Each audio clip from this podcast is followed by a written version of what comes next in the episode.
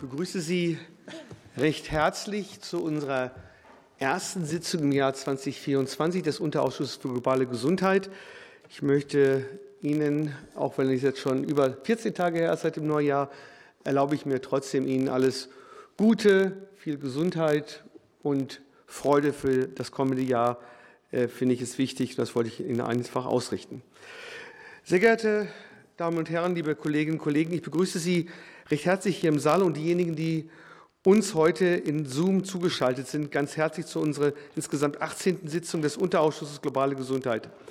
Ich begrüße zudem die Vertreterinnen und Vertreter der Bundesregierung und bedanke mich für die Berichte zu den aktuellen Entwicklungen der globalen Gesundheit und zur Bekämpfung vernachlässigter Tropenkrankheiten, die Ihnen wie immer als Ausschussdrucksache zugegangen ist. Nun zurück zu den Formalitäten. Vorab möchte ich Sie bitten, sich mit Ihrem Namen im Zoom anzumelden, sodass Ihre Teilnahme für uns erkennbar ist. Das ist wichtig für die Anwesenheitsliste. Außerdem möchte ich Sie bitten, Ihre Mikrofone vorerst stumm zu schalten. Auch bitte ich darum, Ihre Smartphones, Handys etc. hier im Saal ebenfalls auf stumm zu schalten. Ein Klingel kostet wie immer bei uns 5 Euro für einen guten Zweck. Für unseren Tagesordnungspunkt 1 haben wir heute 15 Minuten eingeplant. Top 2a beginnt demnach gegen 13.15 Uhr. Vor Eintritt in die Tagesordnung müssen wir noch den Beschluss für die Herstellung der Öffentlichkeit der gesamten Tagesordnung fassen. Wenn es keine Bedenken gibt, ist die Tagesordnung an dieser Stelle beschlossen oder festgestellt. Gibt es Bedenken zur Tagesordnung? Das ist weder im Chat noch hier erkennbar.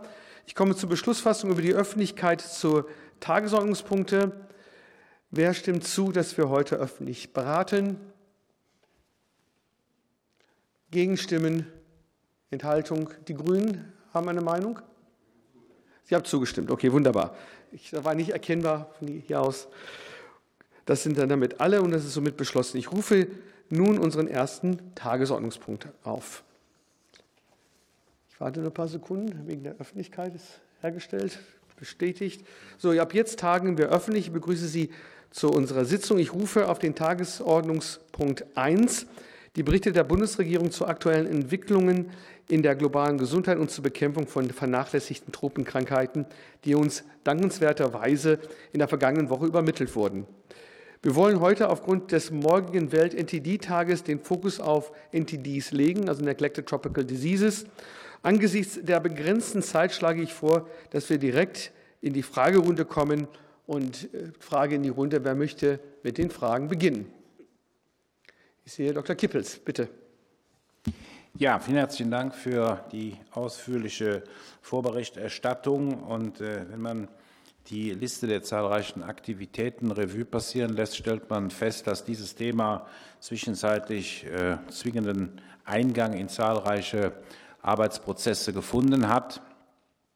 Daraus leitet sich allerdings für mich dann auch die Frage ab, gibt es eine vielleicht etwas zu intensive Tendenz zur Fragmentierung vieler für sich gesehen aller sehr interessanter und nützlicher Tätigkeiten mit der Folge, dass dann möglicherweise die zur Verfügung stehenden finanziellen Mittel für alle diese Aktivitäten nicht reichen oder mit einer gewissen Bündelung auch im Hinblick auf äh, nationale Tätigkeiten vielleicht ein noch, best, noch besserer Output erreicht werden könnte. Vielen Dank.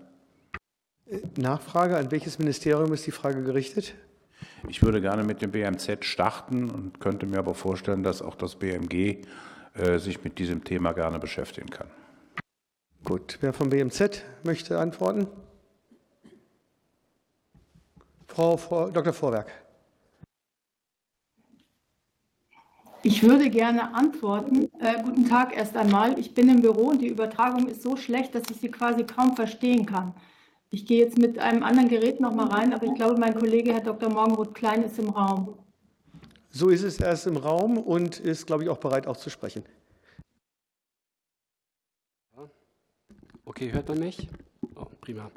Ähm, ja, Ihre Frage, Herr Kippels, ist nicht leicht zu beantworten, denn äh, es ist unbestritten, dass das Feld der globalen Gesundheitspolitik insgesamt ein relativ fragmentiertes ist.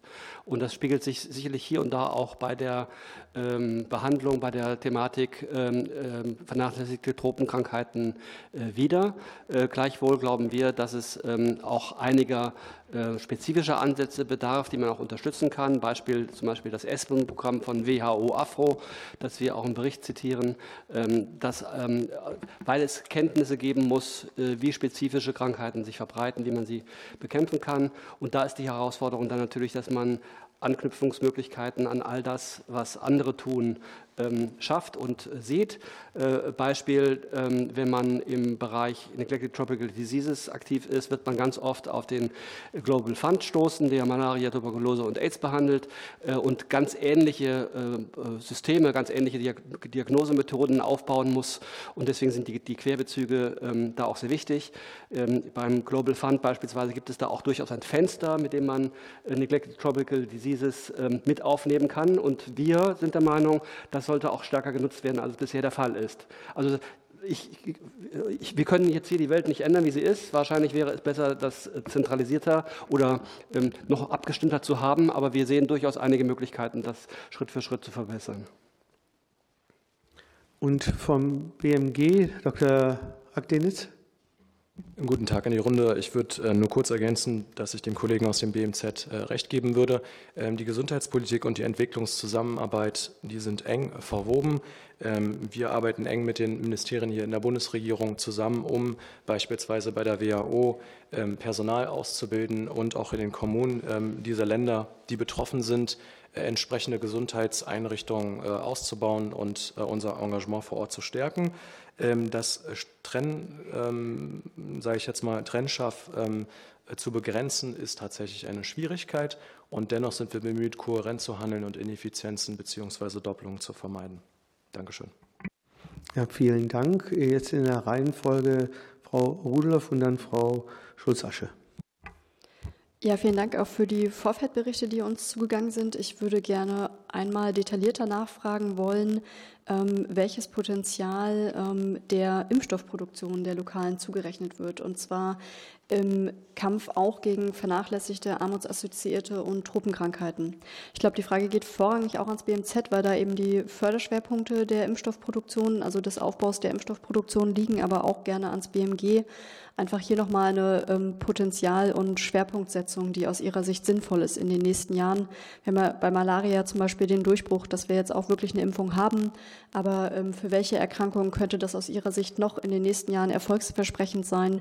Und ähm, wie sieht es mit dem Kapazitätsausbau auch in diese Richtung aus, nicht nur Richtung Covid? Danke. So, ich gucke jetzt Richtung BMZ, auf Frau Dr. Äh, Vorwerk oder Herr äh, Mongo Kleine. Wer will antworten? Oder wer kann antworten? Es tut mir leid, ich würde gerne wieder an Herrn Dr. Morgenroth abgeben. Egal mit welchem Gerät man reingeht, ist es so verzerrt, dass man nur die Frage erahnen kann. Okay, das müssen wir mal mit Technik klären. Dann Herr Morgenroth, bitte.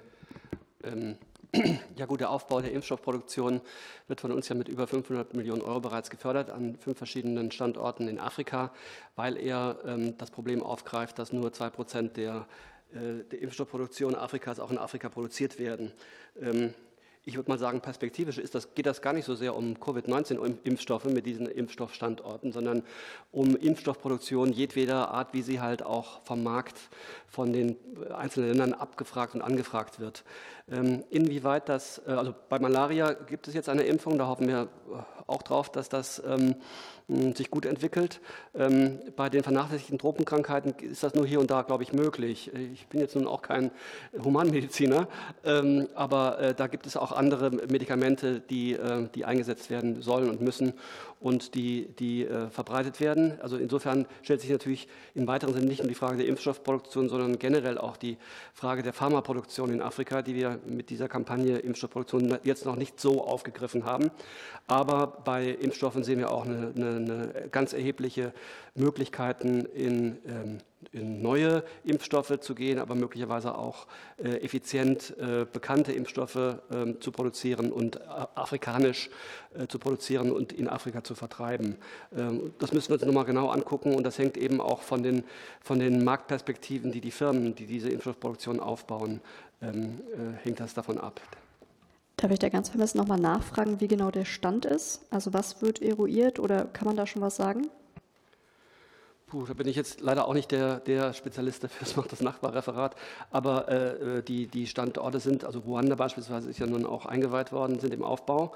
Und äh, wie genau die Produktion äh, sich da gestalten wird, da bin ich jetzt gerade überfragt, das müsste ich Ihnen dann nachliefern.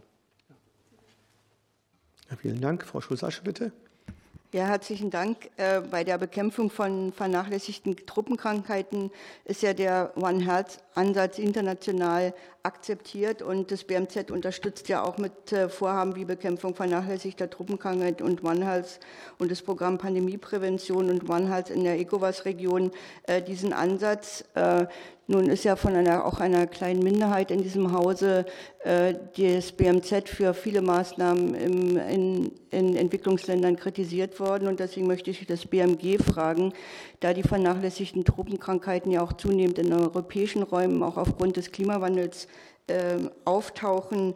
Im letzten Jahr äh, mehrere Fälle von Dengue und Westnilfieber verzeichnet worden sind, äh, wollte ich fragen, wie das deutsche Monitoring dieser Truppenkrankheiten aussieht und in welchen Ländern auch gerade, gerade des globalen Südens, die ja seit vielen Jahren Erfahrungen mit diesen Erkrankungen haben, können wir aus Sicht der Bundesregierung lernen. Diese Frage richtet sich ans BMZ, äh, ans BMG.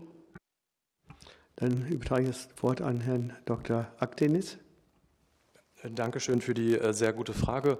Ähm, grundsätzlich ist ähm, das Robert-Koch-Institut hier in ähm, federführender Funktion tätig, auch äh, über Infektionsgeschehnisse an das BMG zu berichten. Ähm, wir ähm, sehen das jetzt als ähm, Auftrag, einfach nochmal schriftlich nachzureichen, welche Aktivitäten hier äh, bestehen, vor dem Hintergrund des Trends, dass einige NTDs jetzt auch vermehrt im europäischen Raum auftreten. Ich nehme die Frage also gerne mit und berichte dann im Nachgang an das Ausschusssekretariat. Ja, dann würde ich äh, auch gerne eine Frage stellen äh, für meine Fraktion. Die Frage geht an das äh, BMG. Die Studie zur Einschätzung des Beitrags Deutscher Institutionen zur Forschung zu NTDs wurde 2018 erstellt.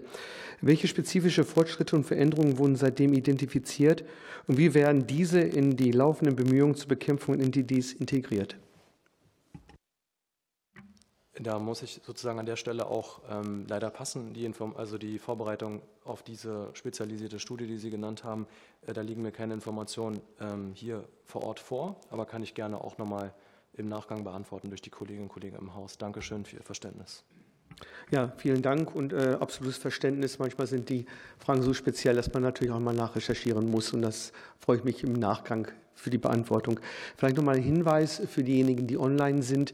Äh, mir wurde signalisiert von Seiten der Technik, dass die Anlagen hier funktionieren, aber möglicherweise wegen des Raumes insgesamt, dieses hallige Effekt, den wir auch hier erleben, äh, die äh, Akustik eingeschränkt ist. Deshalb wäre das Bemühen für alle Beteiligten, es würde auch für mich gelten, äh, langsam und deutlich zu sprechen, damit man, es wird ja auch hier aufgezeichnet für die Mediathek, dass man das dann auch gut verstehen kann.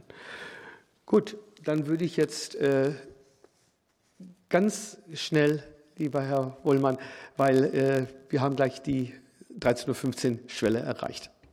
Achso, ja, Frage. gut. Äh, guten Tag in die Runde. Mein Name ist Herbert Wollmann, SPD-Fraktion stellvertretendes Mitglied. Ähm, viele Krankheiten werden durch Mücken übertragen. Äh, es gibt in einigen Ländern, glaube ich, Italien, Griechenland, möglicherweise auch äh, Niederlande, da schon Bekämpfungsmaßnahmen mit Insektiziden äh, in Bezug auf die Brutstätten dieser Insekten. Ist sowas in Deutschland auch vorgesehen? An wen geht diese Frage? Ich denke eher ans BMG. Okay.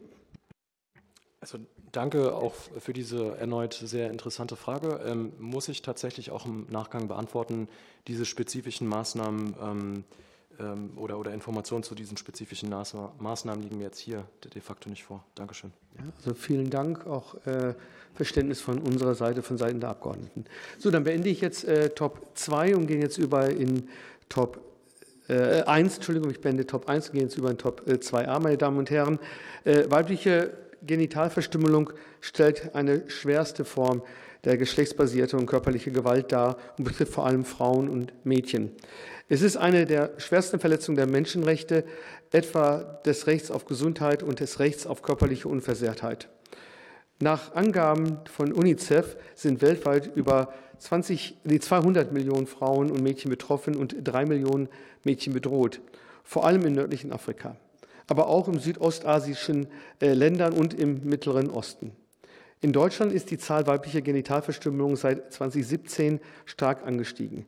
Gemäß einer aktuellen Schätzung gibt es in Deutschland über 100.000 Mädchen und Frauen, die von Genitalverstümmelungen betroffen sind. Wir wollen uns zunächst mit den konkreten nationalen Herausforderungen und Lösungsansätzen befassen, um danach mit Top 2b internationale Fragen zu beleuchten. Ich darf nun das Bundesministerium für Familie, Senioren, Frau und Jugend um ihren Bericht bitten. Wir uns auf maximal zehnminütige Eingangsstatements verständigt, damit noch Zeit für Fragen und Antworten bleiben. Und Frau Dahlbüding, Sie haben das Wort. Danke auch fürs Kommen.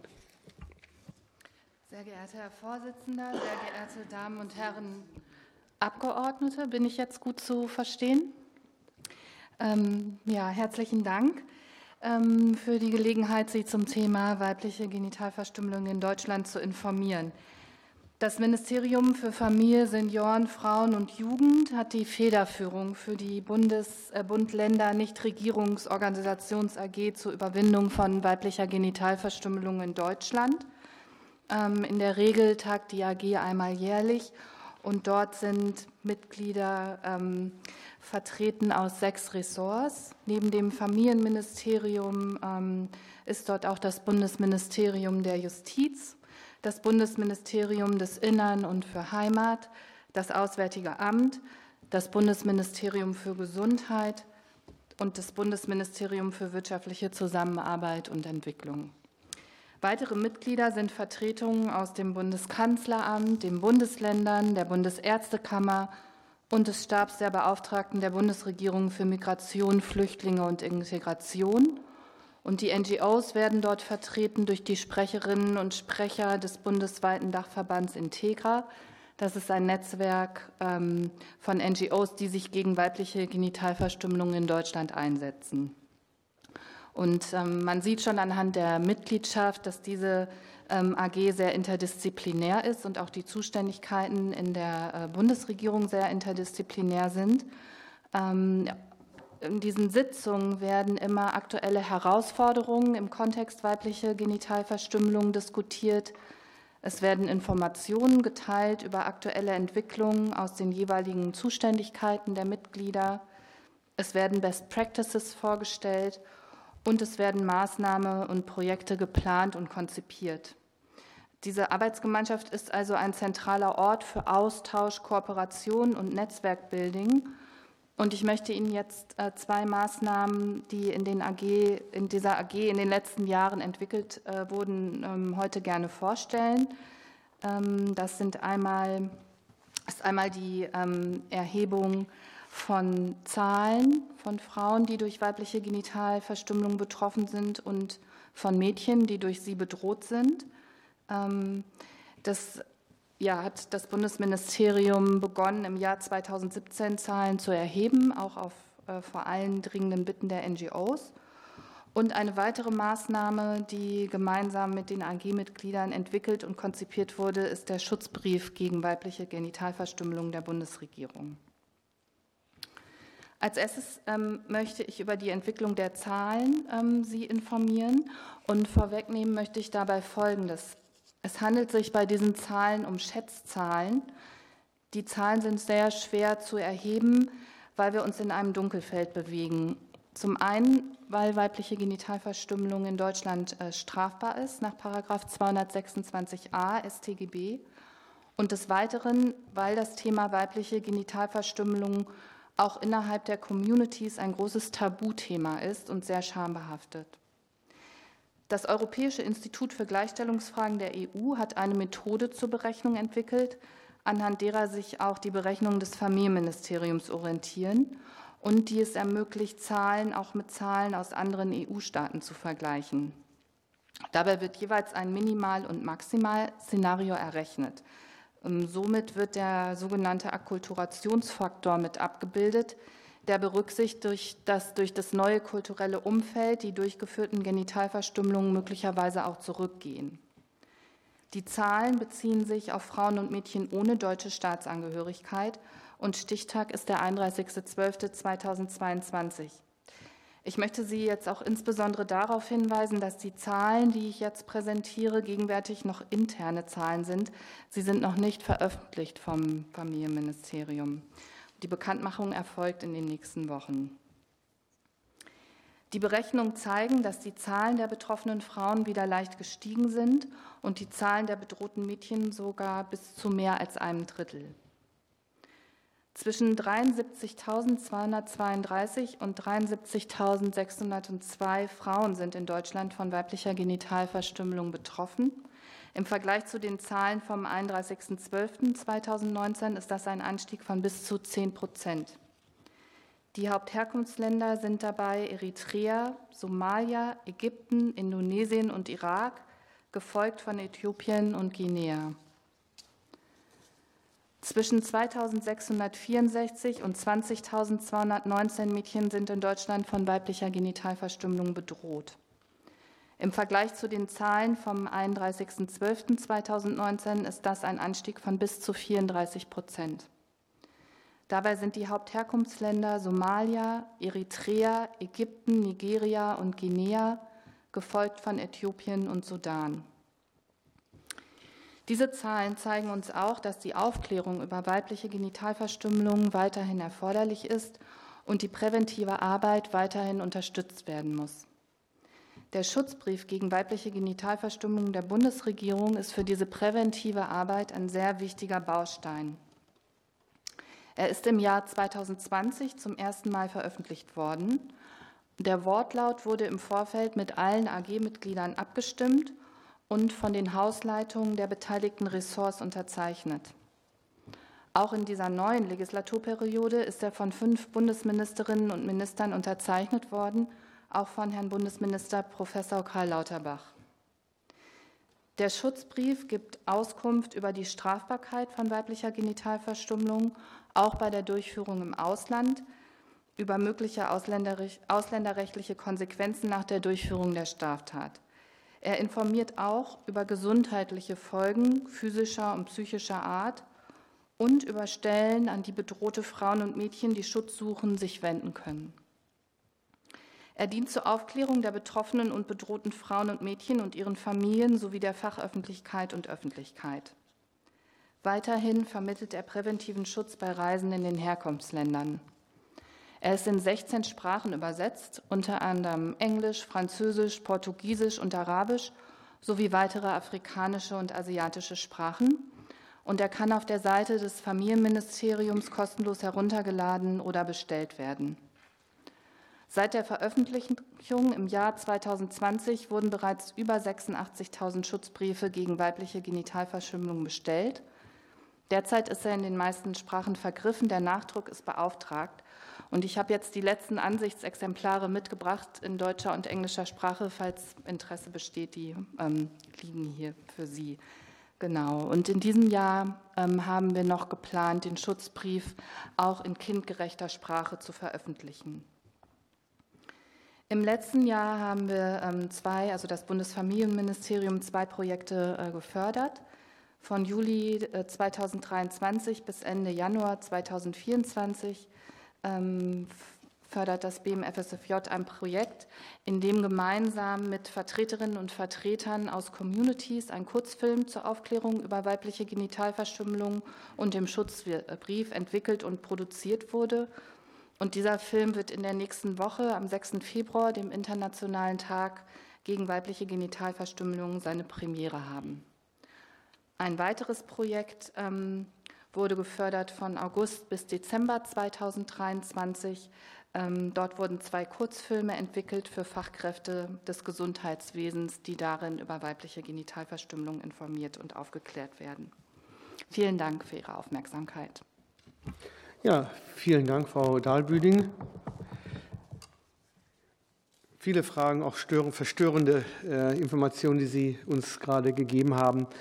Äh, aber wir machen jetzt erstmal weiter, bevor wir in die Fragerunde hineingehen. Äh, nun bitte ich Herrn Dr.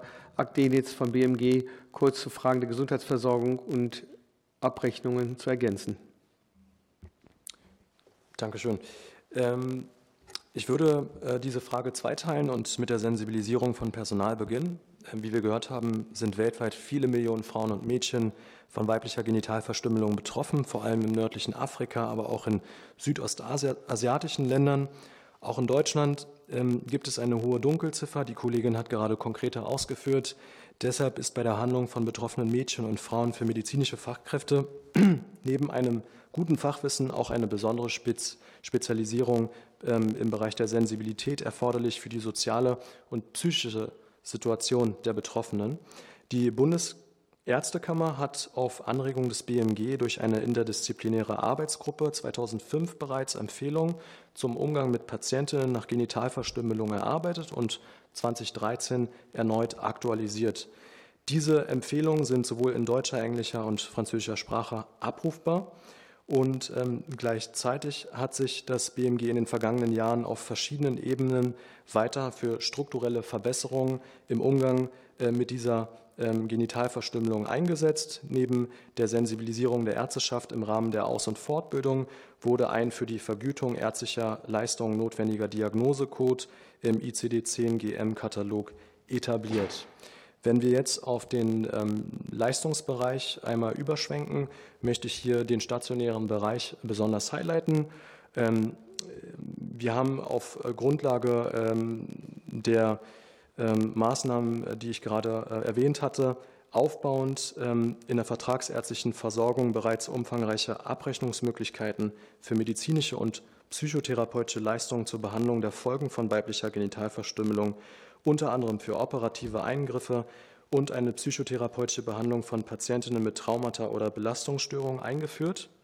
Die Behandlungskosten werden durch die gesetzliche Krankenversicherung übernommen. Darüber hinaus ähm, sind die behandelnden Ärztinnen und Ärzte gemäß den Empfehlungen äh, der Bundesärztekammer, die ich äh, erwähnte, dazu angehalten, kultursensibel auf die medizinischen, psychischen und strafrechtlichen Folgen von weiblicher Genitalverstümmelung hinzuweisen. Die Abrechnung stationärer Leistungen erfolgt grundsätzlich über DRG-Fallpauschalen. Die Zuordnung von Behandlungsfällen zu DRG-Fallpauschalen erfolgt mittels der deutschen Fassung der internationalen äh, Klassifikation der Krankheiten. Und ähm, um hier das mal etwas plastischer zu machen, ähm, die Kodierung von weiblicher Genitalverstümmelung erfolgt äh, mit den spezifischen Schlüsselnummern des Codebereichs weibliche Genitalverstümmelung, das wäre Z917 in der Eigenanamnese und ähm, wir arbeiten hier auch eng mit dem INEC zusammen. Das INEC ist das Institut für das Entgeltsystem im Krankenhauswesen und versucht die DRG, ähm, ähm das DRG-System weiterzuentwickeln. Ähm, und hier haben wir ähm, sozusagen im stationären Bereich im Jahr 2022 80 ähm, Mal als Hauptdiagnose weibliche Genitalverstümmelung äh, aus dem System erfahren. Bei diesen Fällen wurden vor allem OPS-Codes ähm, aus folgenden Codebereichen codiert. Es können auch teilweise mehrere Codebereiche betroffen sein. Operationen an der Vulva, operative Wiederherstellung und Rekonstruktion von Haut und Unterhaut äh, und andere Operationen an Nerven und Nervenganglien sowie Operationen ähm, äh, an Haut und Unterhaut hatte ich erwähnt. Ähm, das sind so die Hauptcodes, ähm, ähm, die wir im OPS-System haben und die sich, ähm, sage ich jetzt mal, unterordnen unter den großen ähm, Fallpauschalbereich der MDC 13, Krankheiten und Störungen der weiblichen Geschlechtsorgane. Selbstverständlich sind die Patientinnen auch befugt, im ambulanten Bereich sich behandeln zu lassen. Der Anspruch auf Krankenbehandlung ist unabhängig von der möglichen Ursache zu betrachten. Und Voraussetzung ähm, grundsätzlich für eine Behandlung ist natürlich, dass die betroffenen Frauen in der GKV versichert sind. Und damit würde ich äh, vielleicht diesen Einblick in, die, ähm, in den Abrechnungssystembereich auch beenden. Dankeschön. Ja, äh, vielen Dank. Äh, vielleicht noch zu ergänzen, auch sollten Sie PKV versichert sein, haben Sie natürlich auch Anspruch auf Behandlung. Das ist, glaube ich, selbstredend. Und danke für diese Ausführungen. Und auch da werden sicherlich einige Fragen kommen, vor allem die niedrigen Fallzahlen fand ich jetzt schockierend niedrig. Jetzt freue ich mich auf den Bericht von Herrn Dr. ZERM vom bundesweiten Netzwerk Integra. Lieber Herr ZERM, Sie haben das Wort.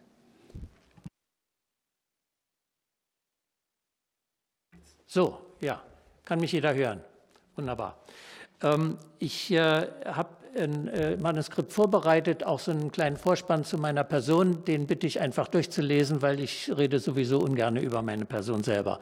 Ich beziehe mich allerdings auf äh, eine Sondersprechstunde, die ich seit 2005 betreibe, wo ich bis zum heutigen Stand 670 ausführliche Gutachten, die die relevanten Gründe für die Flucht äh, aus dem Heimatland äh, dargelegt und dokumentiert habe, mit der Gefährdungsanalyse, wenn man diese Frauen zurückschicken würde. Auf diese Zahlen äh, kann ich mich stützen und aus dem heraus möchte ich vier Punkte ansprechen. Das eine ist äh, zu FGMC, wir sprechen ja über die Versorgung von Betroffenen und deswegen müssen wir natürlich auch über äh, FGMC sprechen, allerdings nur ergänzend, denn ich setze voraus, dass Sie da die Grundinformationen selbstverständlich haben. Der zweite Punkt wäre, die Theorie und Praxis des Asylverfahrens, weil alle diese Betroffenen sind in irgendeiner Weise involviert in äh, die Asylverfahren auf irgendeine Weise. Der dritte Punkt wäre die Frage, was ist zu tun? Und äh, der vierte Punkt wäre dann dringende Empfehlung an die Politik. Ich habe Ihnen das aber alles auch als PDF, dieses Manuskript, zukommen lassen, sodass das dann auch ergänzend nochmal nachgelesen werden kann. Also zunächst mal auf zwei wichtige Aspekte ergänzen zu FGM, äh, zu Punkt 1, äh, würde ich äh, von sehr vielen weiteren, will ich äh, gerne hinweisen. FGMC ist die Voraussetzung dafür, verheiratet werden zu können, Passivform wohlgemerkt. Ohne Verheiratung kein anerkanntes Mitglied der Community. Das muss man sich einfach wirklich klar machen. Der Hintergrund ist die patriarchale Gesellschaft und letztendlich darauf basierend Gewalt gegen Frauen weltweit. Frauen sollen durch Abschneiden von Körperteilen abgeschnitten werden von ihrer Sexualität, denn die weibliche Lust ist gesellschaftlich unerwünscht. All diese Sätze sind Merksätze, die einfach notwendig sind, um überhaupt das ganze Phänomen verstehen zu können. Und äh, wenn wir also äh, über die wirklichen Fluchtgründe äh, uns klar machen wollen, Klarheit verschaffen wollen, dann geht es um Gewalt gegen Frauen. Und dazu gehört als Menschenrechtsverletzung zum einen FGM-C, auf der anderen Seite auch die, der unsägliche Verkauf von minderjährigen Mädchen an alte, meist alte, reiche Männer als Dritt- oder Viertfrau, in Anführungszeichen Ehefrau, zwecks sexuellen Missbrauchs und Gewalt, genannt Frühehe. Das ist für mich ein verharmlosender Begriff. Äh, äh, und äh, eben Zwangsverheiratung. Die Folge davon, die unter Umständen Jahre oder Jahrzehnte lang andauern kann, sind Misshandlungen, Ausbeutung und Versklavung in der Zwangsehe. Kein Rückhalt, keine Zuflucht, schon gar nicht bei der eigenen Familie. Die wird nämlich sie immer wieder zurückschicken zu dem Peiniger. Häufig keine oder wenig Bildungschancen. Die Frauen als vulnerabelster Teil der Gesellschaft, ich glaube, darüber sind wir uns alle einig. Äh, wir denken nur auch an sexualisierte Gewalt als Kriegswaffe, ein ewig aktuelles Thema, leider seit Jahrtausenden. Insofern sind sie am wenigsten prädestiniert, ihre vertraute Heimat zu verlassen und in das vollkommen Unbekannte zu fliehen. Das muss man sich immer wieder klar machen. Das zeigt das Ausmaß an Verzweiflung und die Ausweglosigkeit. Denn vor diesen Frauen steht als einzige Alternative entweder äh, umgebracht äh, zu werden oder sich selber zu, äh, das Leben zu nehmen oder eben die Flucht. In dieser Lage sind sie ideale Opfer der Agentinnen von Menschenhändlerbanden und Zwangsprostitution, zum Teil bis nach Deutschland. Auch das sollten wir uns klar machen. Auch hier in Deutschland findet Zwangsprostitution auf dieser Basis statt. Teilweise äh, haben diese Frauen eine jahrelange Flucht hinter sich. Und wir sollten auch an die denken, die hier Deutschland nicht mehr erreichen, weil sie in den globalen Massengräbern ihr Leben beenden mussten, im Mittelmeer, in der Sahara, in libyschen Folterlagern. Diese Frauen sind mit keiner anderen Migrantinnengruppe vergleichbar. Sie haben auch keinen Zusammenhang mit sogenannten Pull-Effekten, die von der Politik häufig gerne angesprochen werden, weil diese Frauen meistens gar keine Ahnung von Europa haben. Manchmal denken sie, das ist ein Nachbarland äh, und sie wollen einfach nur weg äh, unter der äh, schon angesprochenen äh, sehr misslichen Alternative. Kommen wir zur Theorie und Praxis im Asylverfahren. Auch alles nur Stichworte. Eigentlich sind die Gesetze auf nationaler und europäischer Ebene sehr großzügig und äh, äh, bieten eigentlich Schutz für verfolgte Menschen an. Aber die Anhörungssituation äh, ist sehr bedrückend für die, gerade für diese Frauen. Ich rede nur immer von diesen Frauen. Ich rede nicht von allen Migrantinnen und Migranten. Es äh, sind Existenz- und Abschiebeängste, die diese Frauen äh, sozusagen in Schach halten. Unbekannte Strukturen, völlig andere Sozialisation, oft Analphabetinnen. Sie haben schlimme Vorerfahrungen mit Behörden, mit Polizei und so weiter im Herkunftsland. Das BAMF produziert hohe Ablehnungsquoten. Wodurch? Einmal Suche nach Unglaubwürdigkeit, die Asylsuchende soll auch schlimmste Erlebnisse anschaulich und detailreich schildern können, wenn man weiß, dass alle diese Frauen oder fast alle diese Frauen schwerstens traumatisiert sind und wir uns klar machen, was sind denn die Symptome der posttraumatischen Belastungsstörung, dann ist gerade das völlig unmöglich. Äh, äh, dann wird auf eine völlig illusionäre innerstaatliche Fluchtalternative in diesem Zusammenhang nach 3e Asylgesetz verwiesen. Dabei wird falsch fokussiert auf geografische Aspekte statt auf ethnische, also ethnisch gebundene Tradition. Dann weiterer Punkt, drohende erneute FGM oder die Gefahr für eine Tochter wird negiert. Es wird immer noch vom BAMF teilweise behauptet, eine Zweit-FGM ist nicht, äh, äh, findet nicht statt und ist eine äh, Schutzbehauptung. Äh, daher äh, sind ärztliche Atteste ein doppeltes Lotteriespiel. Einmal, ca. 90 Prozent aller Fachärztinnen in Deutschland können FGM nicht zutreffend erkennen oder beschreiben. Zweitens, es ist der, äh, dem Ermessensspielraum, man könnte auch ein bisschen schärfer formulieren, der Willkür der BAMF-EntscheiderInnen überlassen, wie sich ein Befund positiv oder negativ auswirkt. Eben ein Empfund Ja oder Nein der Betroffenheit.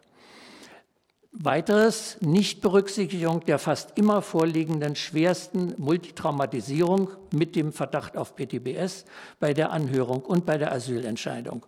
Und äh, letzter wichtiger Punkt, der Eurozentrismus. Beurteilt wird, als wäre der Alltag in den Herkunftsländern genauso wie in Europa. Wenn das davon abweicht, ist es unglaubwürdig. Und das ist unsäglich, wenn man das 700 Mal schon in Ablehnungsbescheiden gelesen hat gesellschaftlich, ähm, nein, äh, der trügerische Bezug auch mit Berichte auf das Auswärtige Amt und oder fragwürdige Studien. Äh, die Berichte des Auswärtigen Amtes sind ehrenwert, selbstverständlich. Aber wenn wir die Praxis, ich habe das selber in Eritrea in der deutschen Botschaft in Asmara eben erlebt, die äh, Kontakte sind allenfalls mit der Oberschicht oder der oberen Mittelschicht. Aber mit, der, mit dem einfachen Volk, mit dem Alltag der einfachen Menschen hat das nichts zu tun. Und wie soll auf diese Weise eine Botschaft überhaupt Kenntnis haben von dem äh, Alltag der Menschen dort? Und das wird aber dann zugrunde gelegt für Ablehnungsbescheide. Und da ist eine große Lücke, die es zu schließen gilt. Kommen wir zu der Frage, was ist zu tun? Notwendig ist ein kritischer Blick auf den latenten Rassismus im Denken und Handeln der aufnehmenden Gesellschaft und damit von uns allen. Ich will zwei Beispiele zur Untermauerung sagen. Viele Frauen, viele Fragen bei den Anhörungen würden sogenannten deutschen Frauen gewiss so nicht gestellt werden. Da könnte ich Ihnen aus vielen Protokollen Beispiele geben. Und denken wir auch an den Umgang mit Ukraine-Flüchtlingen. Ich bin absolut dafür, dass die äh, Millionen Menschen, die vor Krieg äh, geflohen sind, dass die Schutz und Aufnahme hier in Deutschland finden. Dazu sind wir moralisch verpflichtet. Aber dass Unterschiede gemacht worden sind, wenn äh, farbige, äh, dunkelhäutige Menschen auch aus der Ukraine geflohen sind, dass die dann eben nicht die gleiche Behandlung hatten, zeigt den latenten Rassismus in unserer Gesellschaft. Und außerdem, die EU und die WHO betonen immer wieder die besondere Schutzwürdigkeit dieser Frauen, zuletzt durch das Urteil des EuGH, gerade kürzlich am 16. Januar 2024. Leider hat das bisher immer noch viel zu wenig Folgen. Dann äh, auf die operative Versorgung. Wir haben als einziges wirklich hochqualifiziertes Zentrum das Luisenhospital Aachen unter der Leitung von Chefarzt äh, Privatdozent Dr. Ude.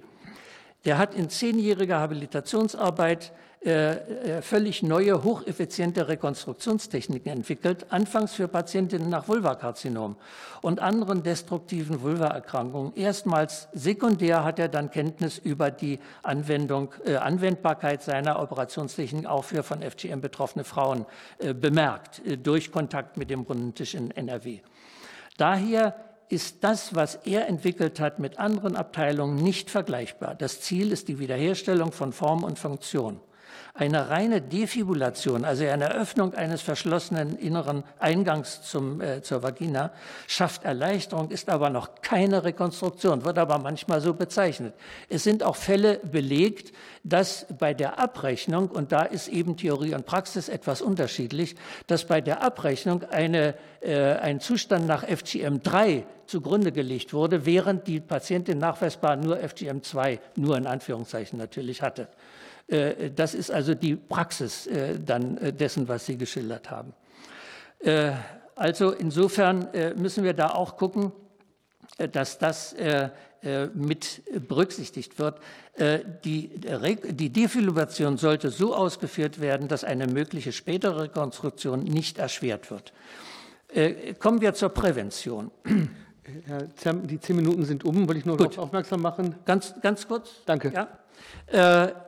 Äh, wie kann man äh, zur Prävention, äh, was kann man dazu sagen? Es geht um Dialog auf Augenhöhe mit den Communities. Endlich sollte man mit den Betroffenen sprechen, statt über sie. Die Sensibilisierung der Gesellschaft ist einfach eine Notwendigkeit, auch im selbstkritischen Kontext. Wir sollten vorsichtig sein, nicht in Selbstgerechtigkeit zu verfallen. Die EU-Untersuchung als allgemeiner Beitrag zum Schutz aller Kinder einschließlich FGM-Gefährdung könnte ein, ein Ansatzpunkt sein, aber eben für alle Kinder, nicht nur für die dunkle Hautfarbe. Und die Schwangerschaft ist ein guter Einstieg in die Prävention. Prävention, Berücksichtigung der besonderen traumatisierten Situation dieser Frauen, gezielte Unterstützung in allen Aspekten des Alltags, Abbau der gläsernen Wände. Und die, äh, die Bitten an die Politik, die lesen Sie bitte nach. Da sind einige markante Punkte einfach noch mit aufgeführt. Ich danke Ihnen für Ihre Aufmerksamkeit. Ja, vielen Dank, Herr Dr. Zerm, und äh, bitte um Verständnis, dass ich ein bisschen auf die Uhr schaue. Ist wie Absolut, bei ich habe sie hier auch vor mir liegen. Äh, und wir wollen ja auch in Dialog treten. Äh, deshalb nochmal herzlichen Dank dafür, für die Berichte. Auch da werden bei mir sehr viele Fragen nochmal auftauchen. Jetzt die Frage in die Runde. Wer möchte mit der Fragerunde beginnen? Bitte schön.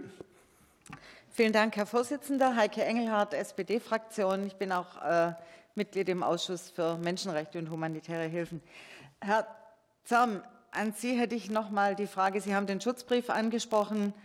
Ähm, ich frage jetzt mal ein bisschen ketzerisch. Erfüllt er eigentlich seinen Zweck der Information, der Aufklärung und auch Abstreckung? Also führt er tatsächlich zu Verhinderungen im größeren Stil von FGM? Und welchen Bekanntheitsgrad genießt denn dieser Schutzbrief Ihrer Einschätzung nach in Deutschland und wird er von zivilgesellschaftlichen AkteurInnen überhaupt genutzt? Erreicht er die Betroffenen? Erreicht er vor allem vielleicht auch die kleinen, die jungen Mädchen?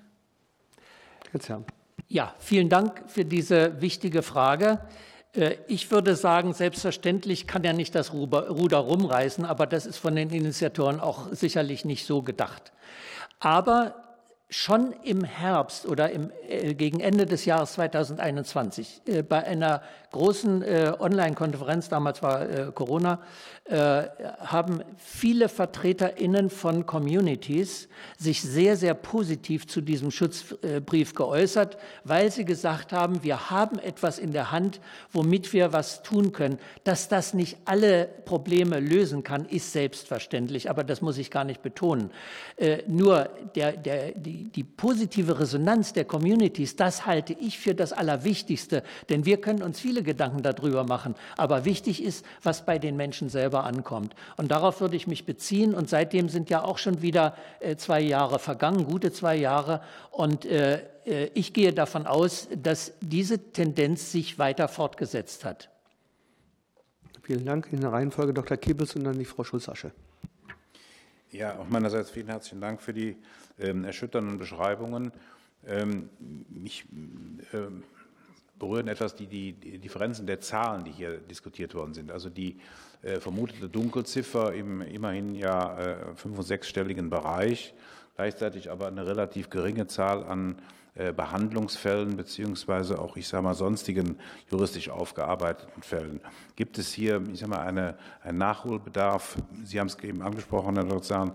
Im Hinblick auf die Kompetenz zur Diagnostik, die Verletzung zu erkennen bei der ärztlichen Versorgung. Punkt eins natürlich dann die Nachfolge der adäquaten Versorgung durch entsprechende Operationsmethoden, aber auch die Fragestellung, inwieweit können die strafrechtlichen Maßnahmen, die auch zur Generalprävention dienen sollen, auch tatsächlich eingesetzt werden. Es muss ja der Einleitung eines Strafverfahrens äh, veranlasst werden. Das können Mediziner von sich aus nicht. Sie sind ja keine Offizialbehörde, sondern sie können allenfalls darauf hinwirken, dass der, derjenige, der betroffen ist, Anzeige erstattet. Also wie sind da die Aufklärungsmechanismen, Strafverfolgungsmechanismen, um aus dem Gesichtspunkt der Spezial- und Generalprävention dann tatsächlich auch Botschaften im Hinblick auf die Täter zu senden. Nicht nur hier in Deutschland, sondern natürlich auch durchaus im Ausland. Ja.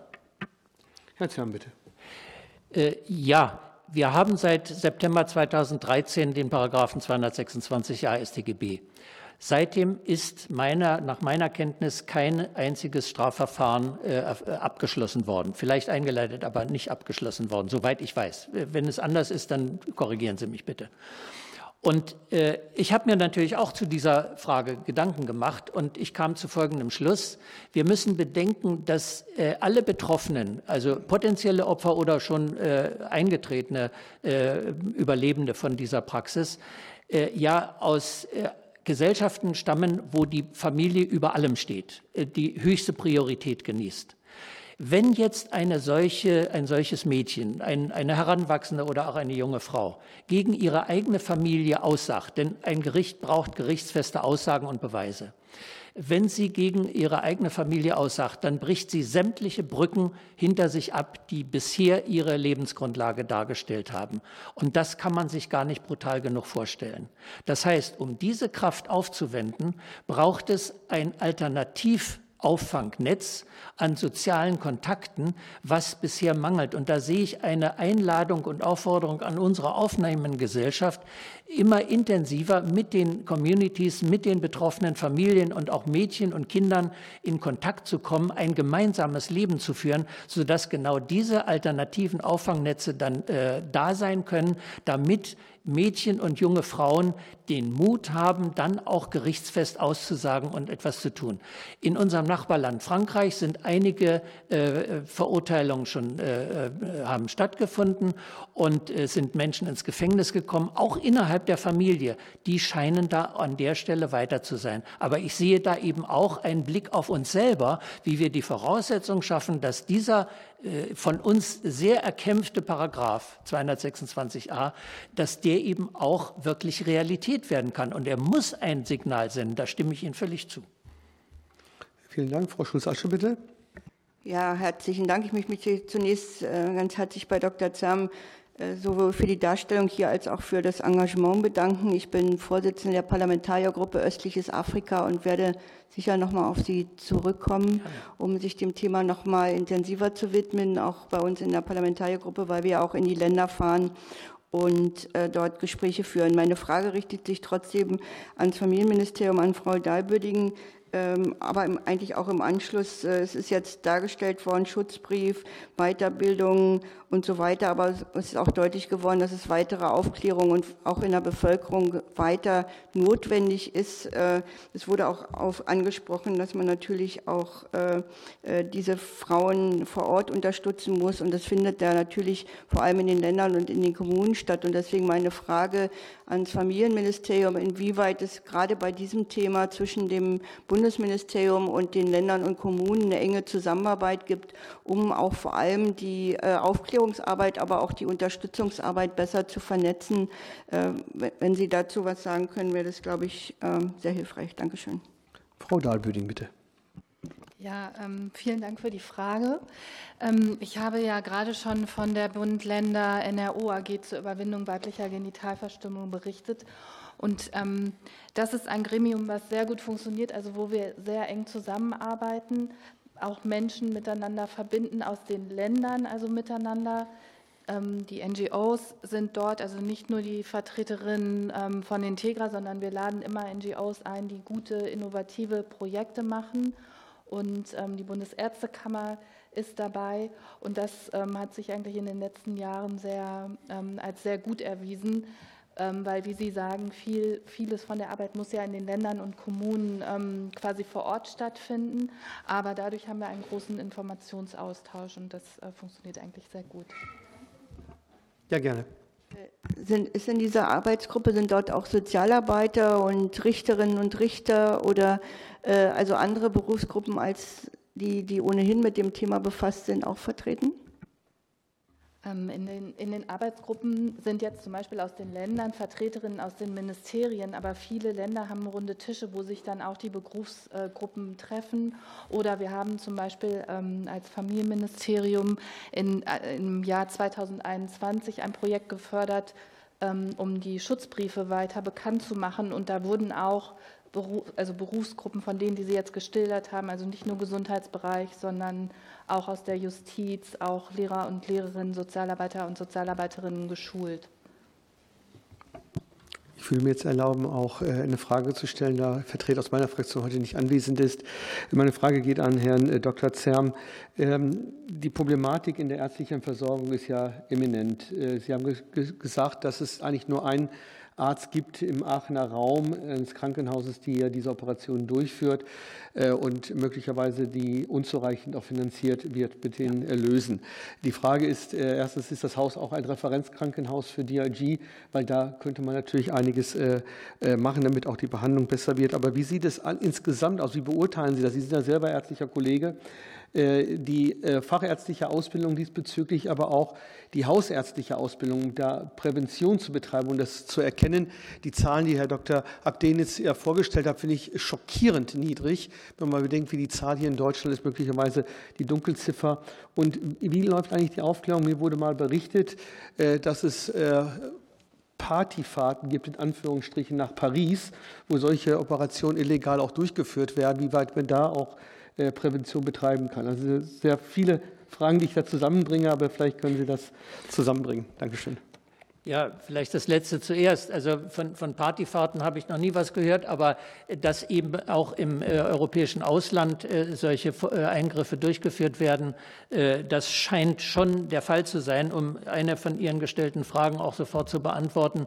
Äh, wir wissen nicht, wie viele äh, Beschneidungen tatsächlich in Deutschland stattfinden. Wir können nur es, es nur schätzen. Aber sämtliche Kontakte in die Communities hinein bestätigen, dass immer wieder gesagt wird, klar, äh, einige tausend Mädchen werden pro Jahr in Deutschland oder eben auch außerhalb Deutschlands, aber in Deutschland ansässig, äh, durchgeführt.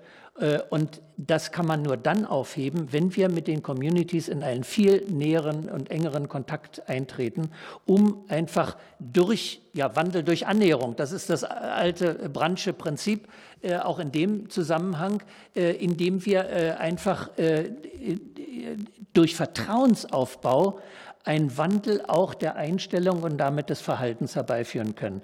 Ich darf vielleicht mit Bezug auf meine Praxis von fast 700 Frauen, die ich gesehen habe und die betroffen waren, sagen, weniger als ein Prozent von denen würden diese Praxis in Deutschland, in Europa weiter fortsetzen, weil die sind vor FGMC geflohen, für sich selbst oder für eine möglicherweise bestehende Tochter oder eine künftige Tochter.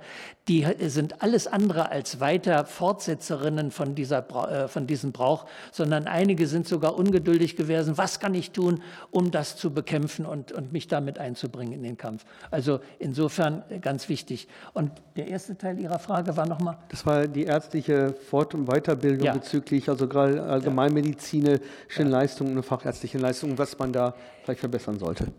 Das hat vor ein, zwei Jahren auch mal äh, die Bedrohung gehabt, in, in so eine Prestigefrage abzudriften. Äh, dass man eben äh, die ganze Ausbildung in diesem komplexen Thema äh, dann einfach als Ordinarius oder so dann auch für sich reklamiert, auch wenn man herzlich wenig Ahnung davon hat. Das heißt, wir haben innerhalb der Deutschen Gesellschaft für Gynäkologie und Geburtshilfe, DGGG, die wissenschaftliche Fachgesellschaft für, unsere, für unser Fachgebiet, die Arbeitsgemeinschaft Frauengesundheit in der Entwicklungszusammenarbeit, die im Grunde für diese internationale Gesundheit äh, der äh, entsprechende äh, Fach, der, der besprechende Facharbeitskreis ist. Und wir haben im letzten Jahr angefangen, Module zu arbeiten, auf der einen Seite für eine solche Ausbildung, denn die Ausbildenden müssen erstmal instruiert werden. Das teach the teachers. Ne? Also das muss erstmal geschehen und das kann nur von denjenigen geschehen, die nachweislich eine, eine gründliche Kenntnis in diesem Zusammenhang haben. Und zum anderen haben wir seit einem Jahr auch angefangen, äh, Online-Boards anzubieten, äh, jetzt eben auch für alle interessierten Kolleginnen, die in der Diagnosestellung äh, noch Nachhilfe haben möchten und Unterstützung bekommen möchten, sodass wir mehrfach im Jahr und geplant ist, ein, zwei, also jeden Monat oder jeden zweiten Monat spätestens sowas anbieten, damit sich das weiter verbreitet und damit auch die Kenntnis. Aber das ist noch nicht der kulturhistorische Hintergrund. Kultursensibel die Frauen ansprechen, ist noch ein ganz anderes Thema und diese Ausbildung muss auch passieren, muss in die Module hinein und wird es auch. Eine kleine Nachfrage noch, weil ich die Frage gestellt habe. Ja.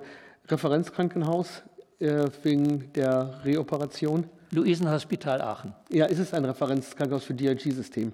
Weil ist die Abrechnung dann unter Umständen. Ja, ja, die, die rechnen nach DRG ab und machen bei jeder Operation ein Defizit.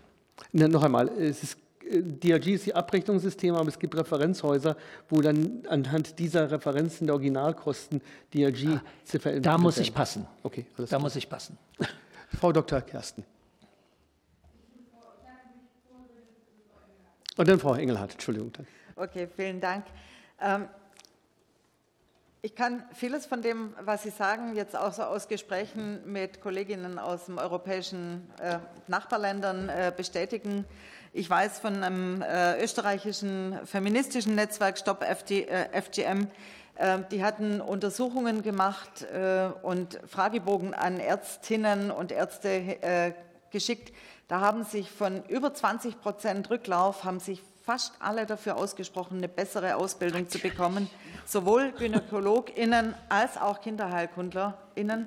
Ähm, was ich schon denke, da, da ist sehr wohl äh, ein Nachholbedarf, das müssen wir, glaube ich, auf dem Schirm haben.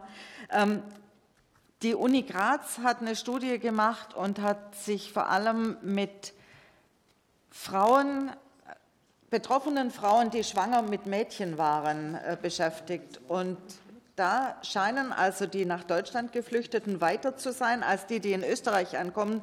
Ich habe da so ein bisschen meine Zweifel, ganz ehrlich, ähm, dass die sehr wohl äh, ganz gezielt auch SozialarbeiterInnen äh, mit diesen Frauen in Kontakt bringen. Also ähm, da glaube ich Ihnen noch nicht ganz, dass das nur ein Prozent ist, äh, die das, oder habe ich Sie falsch verstanden? Ja, insofern falsch verstanden, dass ich mich ausschließlich auf die Frauen beziehen kann, die zu mir kommen. Und das ist eine Selektion.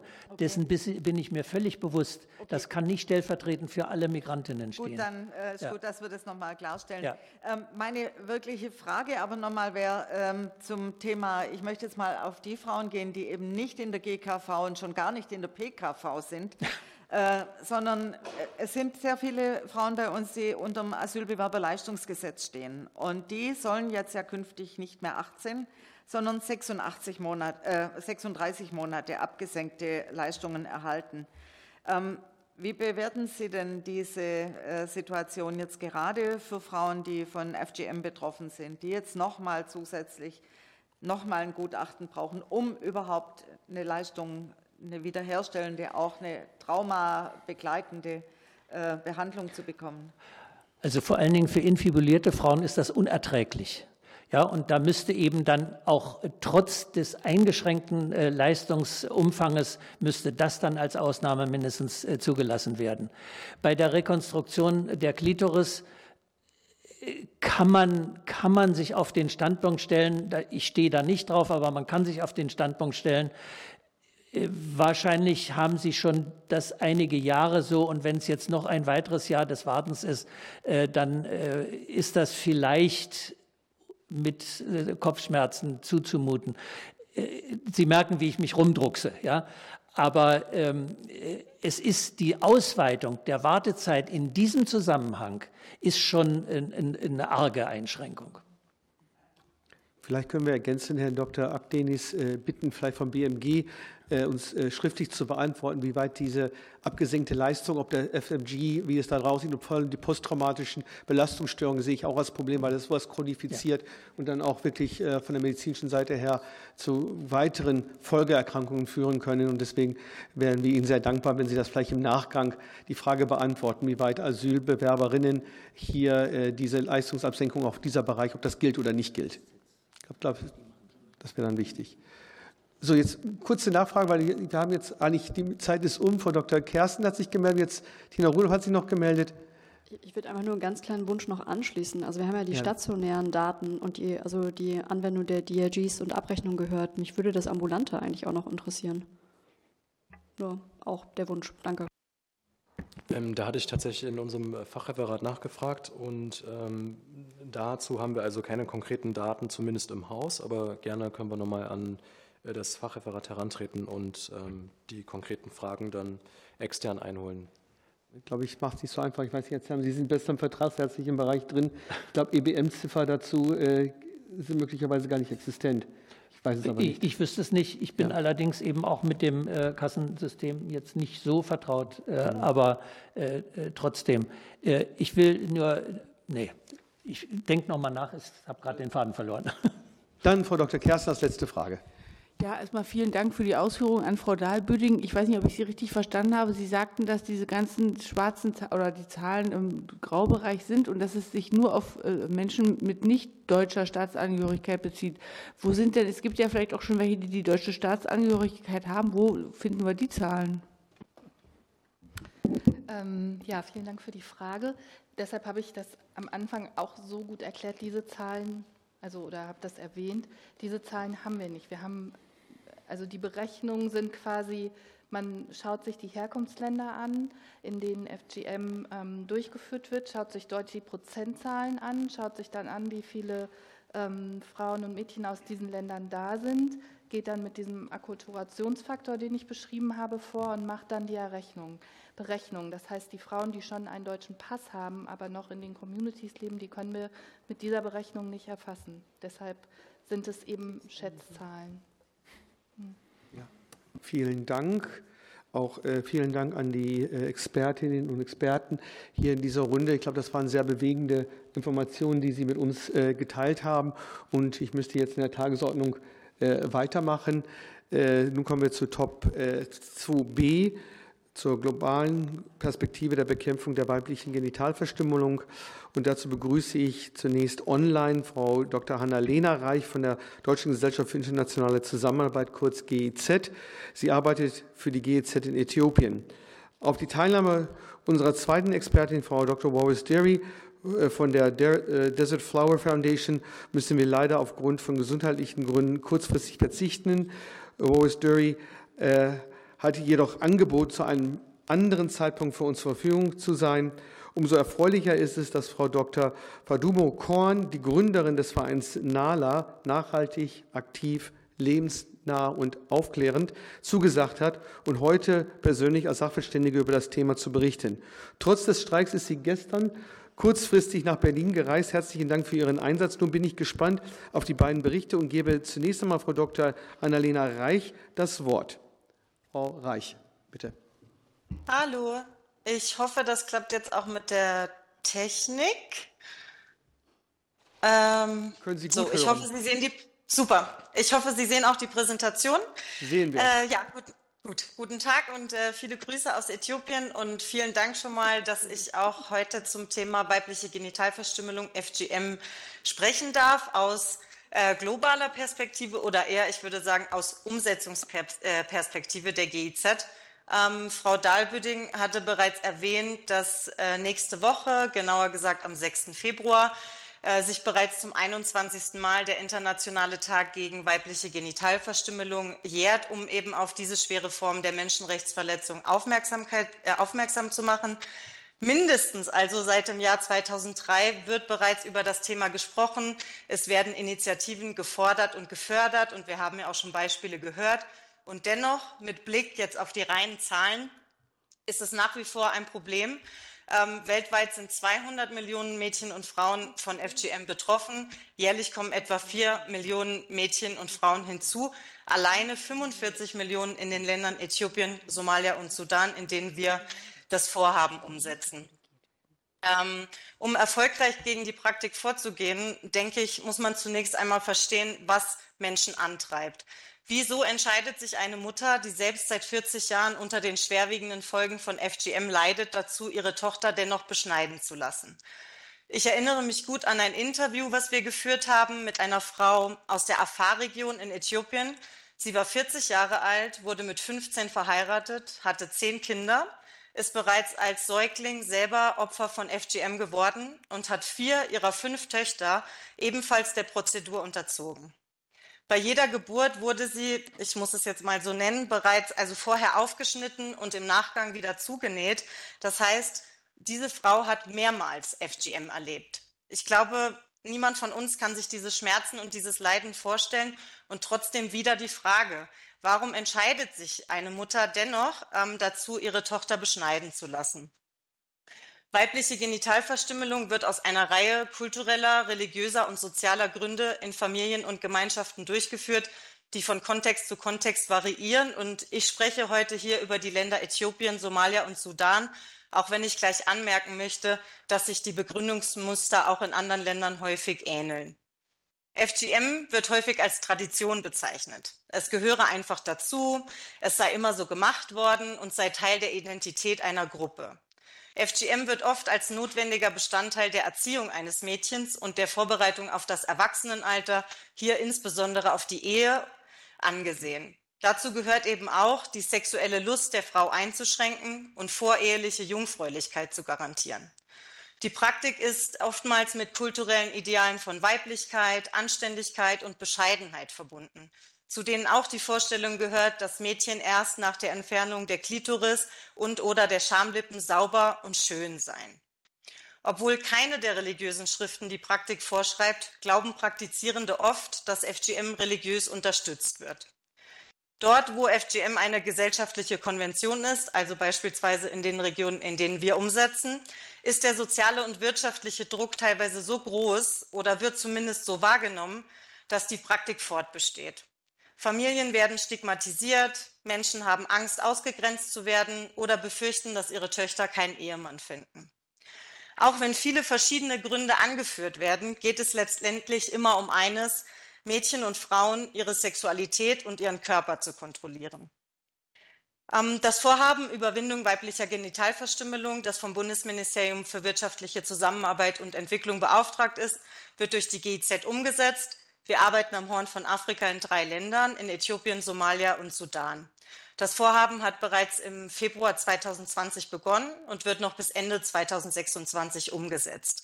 Ich würde gerne zwei Beispiele aus der Implementierung mit Ihnen teilen, um vielleicht auch zu zeigen, welche Ansätze ähm, ja, erfolgreich sind. Das erste sind Schulungen mit Lehrpersonal und Schülerinnen zum Verständnis sozialer Normen und Verhaltensänderungen zur Beendigung von FGM. Das Programm umfasste zwei Aktivitäten, die ähm, zum einen aufeinander aufbauen, sich aber auch ergänzen. In einem ersten Schritt wurden Schulungen für Lehrer und Lehrerinnen und Schulleiter und Schulleiterinnen durchgeführt.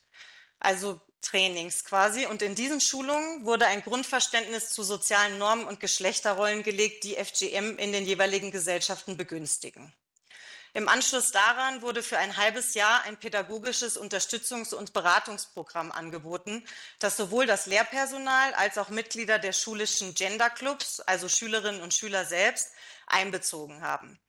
In diesem Rahmen wurden Sensibilisierungsaktivitäten entwickelt und von der Idee der Initiative bis zur Durchführung der Veranstaltung für die gesamte Schule begleitet. Ziel war es, mit dieser Aktivität die Kompetenzen des Lehrpersonals zum Thema FGM zu stärken und Präventionsinitiativen umzusetzen, die häufig über die in den Lehrplänen vorangeschriebenen Themen hinausgehen. Eine zweite Aktivität, die ich, äh, über die ich gerne sprechen würde, sind die Generationendialoge.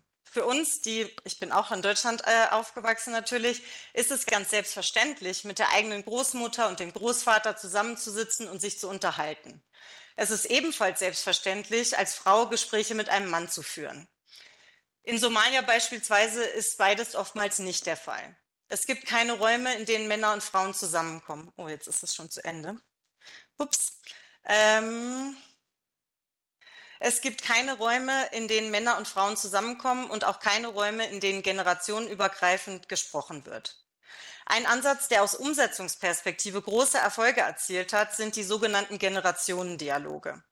Es ist eine Methode, in der Männer und Frauen aus verschiedenen Altersgruppen über einen Zeitraum von bis zu einem Jahr zusammenkommen und in einer sicheren Umgebung diskutieren, vor allem eben über ihre jeweilige Sichtweise zu FGM. Und dabei ist vor allem eben ganz wichtig, es geht nicht darum, Menschen und ihre Meinungen, ihre Erfahrungen zu verurteilen, sondern wirklich zuzuhören und einander zuzuhören. Zunächst diskutieren junge Frauen und ältere Frauen gemeinsam. Zeitgleich sprechen eben auch junge und ältere Männer miteinander. Nach mehreren Sitzungen, die geschlechtergetrennt durchgeführt werden, kommen dann beide Geschlechtergruppen zusammen, besprechen ihre Erkenntnisse und erarbeiten Versprechen, die sie als Dialogteilnehmer und Dialogteilnehmerinnen an die Gemeinde formulieren, aber auch Erwartungen, die dann an eine breitere Öffentlichkeit adressiert werden. Die Generationendialoge sind meines Erachtens so erfolgreich, weil sie auch Jungen und Männer einbinden. Viele von Ihnen haben erst durch die offenen Gespräche im Rahmen der Dialogformate die schwerwiegenden Auswirkungen von FGM auf Frauen und die Gesellschaft als Ganzes begriffen. In öffentlichen Veranstaltungen werden andere Gemeindemitglieder, Lehrer und Lehrerinnen, Politiker und Politikerinnen, aber auch religiöse Autoritäten, Gesundheitspersonal und andere Vertreter und Vertreterinnen von Institutionen eingeladen, sodass das Thema FGM noch breiter in die Gesellschaft getragen wird. Generationendialoge schaffen Verbindungen und Verbindlichkeit. Einerseits wird Vertrauen geschaffen und die Beziehungen zwischen den Generationen werden gestärkt. Und andererseits verpflichten sich aber auch die Teilnehmer und Teilnehmerinnen der Dialoge ähm, und die öffentlichen, also durch die Versprechen, die sie dann auch in den öffentlichen Meetings ähm, vortragen, verpflichtet sich auch die gesamte Gemeinde, aktiv äh, zu werden und gegen FGM vorzugehen. Unser Vorhaben setzt präventiv an und es ist ja eben auch schon äh, in den anderen Beiträgen ja, die Bedeutung von Prävention angesprochen worden. Das heißt, wir versuchen durch verschiedene Aktivitäten Menschen dazu zu befähigen, die sozialen Normen und Geschlechtervorstellungen, die mit FGM verbunden werden, zu hinterfragen. Nur, und ich glaube, da sind wir uns wahrscheinlich alle einig, nur wenn Menschen selbst zu der Erkenntnis gelangen, dass FGM negative Folgen hat für Mädchen und Frauen, und sich selber dazu entscheiden, die Praktik abzulehnen, kann nachhaltiger gesellschaftlicher Wandel angestoßen werden. Dennoch möchte ich an dieser Stelle auch gerne betonen, ähm, dass Prävention und die Versorgung betroffener Frauen eng verzahnt sein müssen. Gerade in Krisenkontexten wie hier in der Region steigen die Fälle geschlechtsspezifischer Gewalt an und Frauen benötigen mehr Unterstützung. Vielen Dank.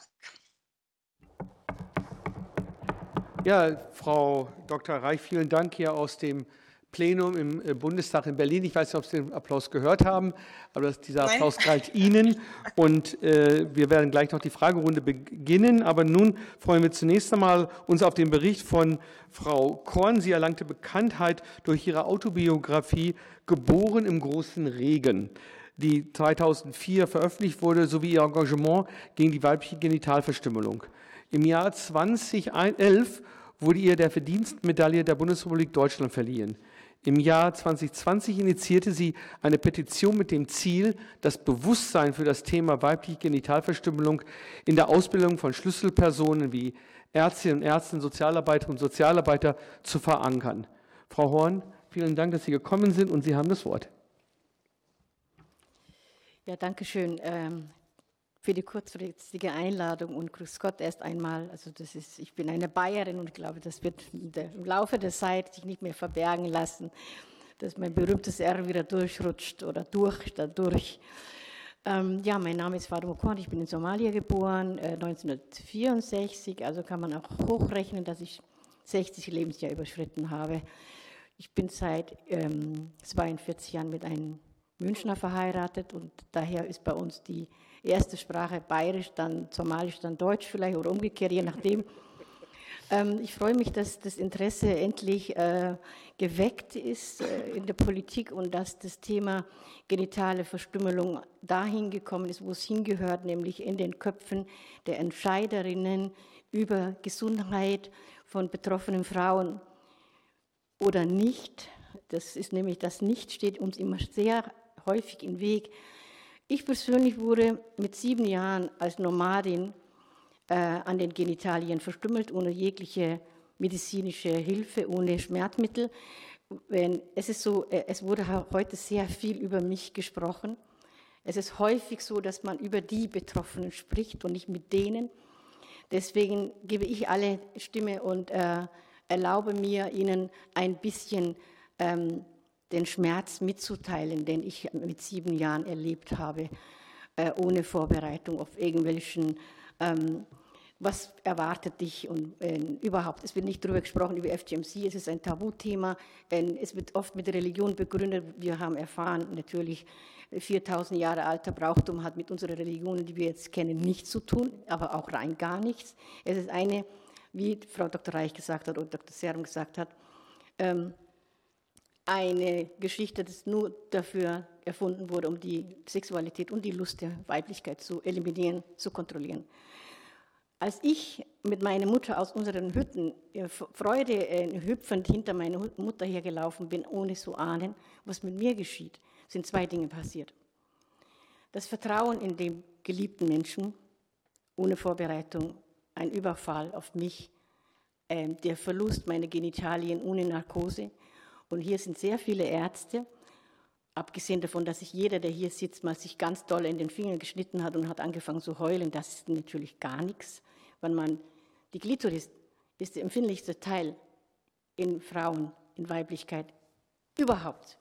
Und wenn man sich vorstellt, man schneidet das einfach so ab, weg damit, ja, und dann schneidet man sich, die, wird die innere Lappchen entfernt.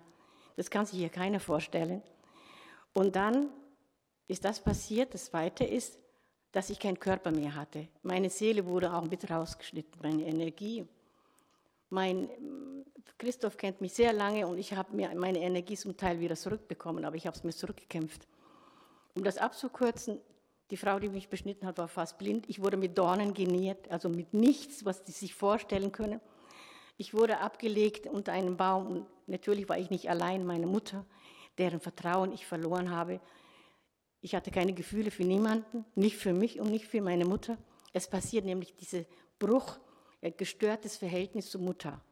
Das wird auch unter anderem verursacht, natürlich durch den Schnitt, der wirkliche Schnittcut zwischen Tochter und Mutter, damit ich genauso grausam meine Tochter ohne Gefühle das Gleiche antun kann. Alle werden sich jetzt natürlich fragen, wie grausam, wie kann eine Mutter das tun? Wenn ich keinen Platz habe in der Gesellschaft, in der ich lebe, dann muss ich so handeln, damit mein Kind ein Teil der Gesellschaft wird. Wir haben gerade in Deutschland einen ziemlich heftigen politischen Ruck.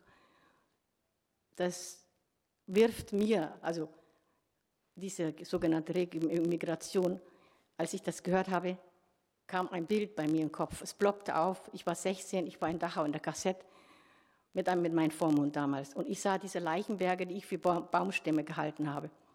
Als er mir sagte, das sind tote Menschen, die zu Tode gehungert wurden und dann vergast wurden, habe ich erst mal zwei Tage und zwei Nächte gekotzt, weil das war für mich unverständlich.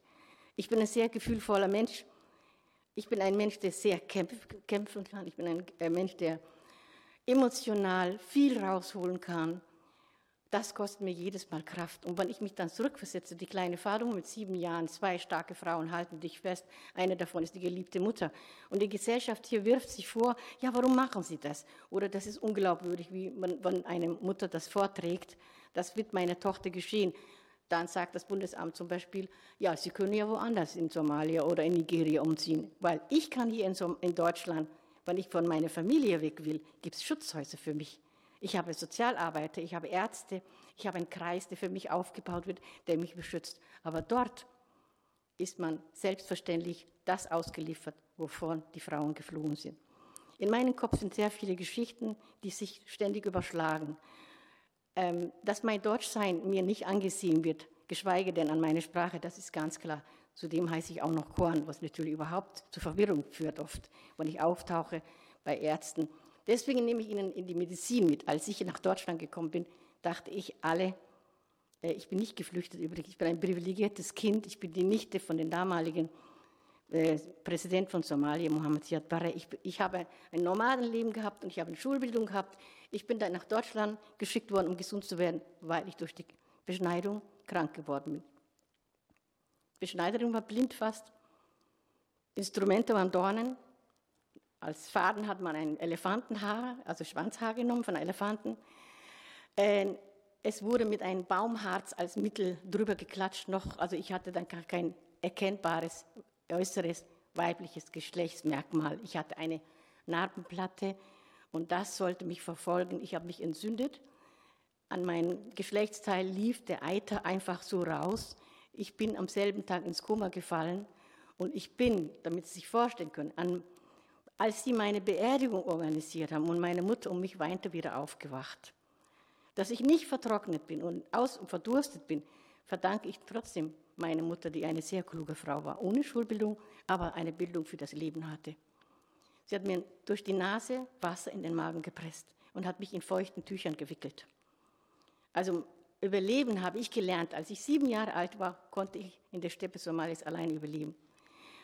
Es gibt Buchstabenbildung, was natürlich nicht bedeutet, dass ich emotional klug bin, aber es gibt Buchstabenbildung, die wir nutzen können, um Menschlichkeit zu zeigen. Ich habe das ohne äh, Buchstabenbildung bekommen und ich habe Gott sei Dank mit Buchstabenbildung bekommen und kann sagen, die deutsche Sprache hat mir gut getan. Ich kann mich Gott sei Dank artikulieren, so dass jeder mich verstehen kann, je nachdem, wo wir stehen. Wenn ich jetzt aber hierher komme und ich war 19 Jahre alt, als ich meinen Mann kennengelernt habe, wir waren verheiratet, und dann geht man zu einem Gynäkologen und der Gynäkologe stürzt mit seinem Hocker und krabbelt aus dem Raum, schreiend, bin ich nochmal traumatisiert. Das passiert hier auch mit den Frauen. Ich erzähle jetzt ganz kurz, weil ich äh, die Zeit nicht über, ich habe sowieso nicht aufgepasst, ist ja eh wurscht. Ich auch nicht. Ja. ähm, Frau Dr. Ayman Tahir, eine, die einzige schwarze bayerische äh, Gynäkologin aus dem Sudan, wurde von der Kassenärztlichen Vereinigung zu einer Gefängnisstrafe verurteilt, weil die Kassen ein nicht glauben, die Abrechnungsstelle glaubt nicht, dass eine beschnittene Frau anders zu behandeln sei als mit einer nicht beschnittenen. Das heißt, wenn ich jetzt zum Gynäkologen gehe mit meinen somalischen oder sudanesischen Frauen oder nigerianischen Frauen, haben sie erst einmal ein Problem, sich auszuziehen. Denn das Ausziehen bedeutet, jemand guckt dahin, wo ich gar nicht will, dass man dahin guckt. Dann ist sie vielleicht zugenäht und hat, ist infubliert und hat nur eine drei bis vier Millimeter große Öffnung. Wie soll man da vaginale Untersuchung machen? Dann ist die Frau Dr. Theier natürlich so eine Art Psychologin, Sozialarbeiterin, Ärztin, große Schwester, Mutter, je nachdem, wo man gerade ist, wie alt man ist. Ja? Dann dauert es, bis sie sich ausgesogen hat, bis zu zehn Minuten. Ich habe persönlich erlebt bei Frau Dr. Theier, dass sich eine junge Somalierin sich total eingenässt hat, obwohl man gar nicht geschaut hat. Aber sie war, sie konnte nicht unterscheiden, bin ich in ein Safe House oder werde ich bin ich wieder an der Stelle, wo die, diese Unrecht geschah. Das heißt, dieses getriggert werden, können sich, hoffe ich hier, sich ganz wenige vorstellen. Aber jeder, der sich mal am Arm gebrochen hat, wo man sagt Armbruch, hört man das Geräusch, egal wie lange es hier ist. Das lässt einen nicht los. Um zu sagen, die medizinische Versorgung für betroffene Frauen und Mädchen ist wir sind zwar gut in Deutschland, ich möchte die Medizin in Deutschland nicht schlecht reden. Ich weiß, wovon ich spreche. Ich komme aus einem Land, oder wir arbeiten in Burkina Faso mit NALA e.V., da weiß ich, wie die medizinische Versorgung sein kann. Ähm, wenn man die Ärztin sagt, sie hat so oft die gleiche Patientin gehabt, zum Beispiel die Patienten, also ist es ja alles verunreinigt, das heißt reinigen und nochmal von vorne anfangen, das dauert schon mal 30 Minuten. Das heißt aber, wenn diese Patientin nicht untersucht werden kann, muss aber wieder kommen, weil sie zum Beispiel schwanger ist, dann äh, hat Frau Dr. Teuer ein Problem, weil sie muss dann entweder umsonst, so hat die Kasse gesagt, die Frau nochmal angucken, die in einem Quartal bis zu 10, 12, 15 Mal kommt. Ja, es geht darum, dass man, also was wir verlangen hier ist nicht viel, wir verlangen nur, dass die medizinische Versorgung und die Gynäkologinnen, die diese Frauen behandeln, nicht kriminalisiert werden, sondern dass man sagt, okay, wir haben hier eine Unterscheidung.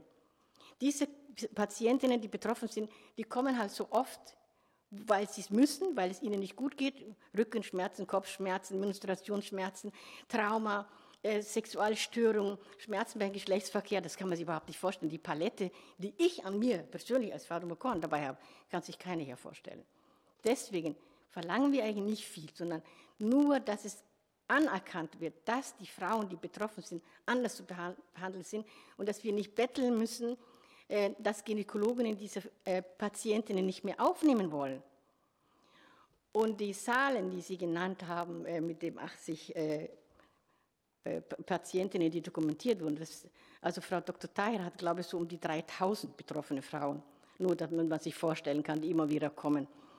Und äh, an der Genitalien verletzt zu sein und solch ein äh, Bild, zu, also Sie müssen sich vorstellen, wir fühlen uns total peinlich berührt, weil wir etwas mitbringen, was Deutschland gar nicht kennt. Das heißt, ich traumatisiere meine Ärzte ja auch, wenn ich mein Geschlechtsteil zum Anschauen freigebe. Als ich damals operiert worden bin, vor 41 Jahren, als ich in der Narkose lag, da kam die ganze Uni vorbei und hat bei mir vorbeigeguckt. Keiner hat mich gefragt, ob ich das möchte. Also ich war ein, so ein, ein, ein so was Abartiges, das muss man den Studenten zeigen. Wir haben das Problem immer noch, dass in der medizinischen Ausbildung das nicht vorkommt, dass die Hebammen nicht vorbereitet sind, dass ähm, das äh, Personal überfordert ist, dass diese Frauen ganz andere Unterstützung brauchen. Wenn Sie einmal in ein Krankenhaus gehen, wo eine Somalierin gebärt, da werden Sie ein Wunder erleben, weil bei uns ist das Kollektiv das Gebären. Da kommt nicht nur eine Frau mit, da kommen drei Frauen mit und dann wird halt auch geschrien miteinander, weil das Kollektiv verschmerzt, das erleichtert mir, das Kind zu bekommen, wenn die anderen auch mitschreien. Falle ich in Unmacht, fallen sie mit mir in Unmacht. Weil das ist nämlich, die fühlen mit mir. Und in Deutschland kommt der Notarzt. Sagt man, nee, nee, das gehört so, die kommen schon wieder. Legen Sie stabile Lage und lassen Sie einfach so. Und dann wachen sie wieder auf. Ein bisschen Wasser drüber machen, vielleicht auch wegen Unfallgefahr muss man sofort alles wieder trocken machen.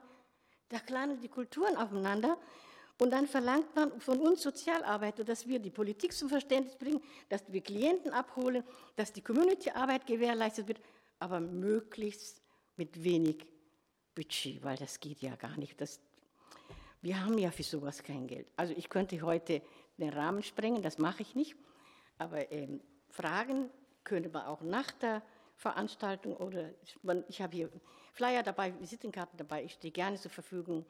Ich möchte ähm, das Verständnis und wenn ich mich verstanden fühle, dann ist es gut. Dann habe ich Energie, und, äh, um nicht nur für mich etwas zu tun, sondern für die anderen, die wirklich wenig äh, äh, für sich tun können, weil sie einfach noch in diesem Trauma gefangen sind. Ähm, die Ausbildung, dass man allgemein praktisch in den Schulen, in den Oberklassen anfangen muss, hat zwei wichtige Aspekte. Zum einen, man kann Rassismus so dadurch bekämpfen und das Igitt-Gefühl aus dem Thema rausholen, denn das ist eine Menschenrechtsverletzung. Da können wir nichts dafür, dass bei uns angetan wird. Und dass eben äh, äh, diese Kultur so lange dauert, dass wir die Köpfe knacken. Und noch einfacher wäre, in den Ländern, wo das geschieht, die Frauenrechte zu stärken und Frauenprojekte aufzubauen, so wie wir Nala e.V. machen. Wir fördern nur Frauenprojekte und wo Mädchen nicht irgendwo Holz holen müssen, sondern wo sie zur Schule gehen und ihre Rechte lernen. Wir haben jetzt im Kindergarten angefangen in Burkina Faso. Ich kann in Somalia nicht arbeiten. Vielleicht weiß die Frau Dr. Reich, in welchen, äh, würde mich interessieren, welchen Teil von Somalia es, äh, sie äh, an GEZ arbeitet.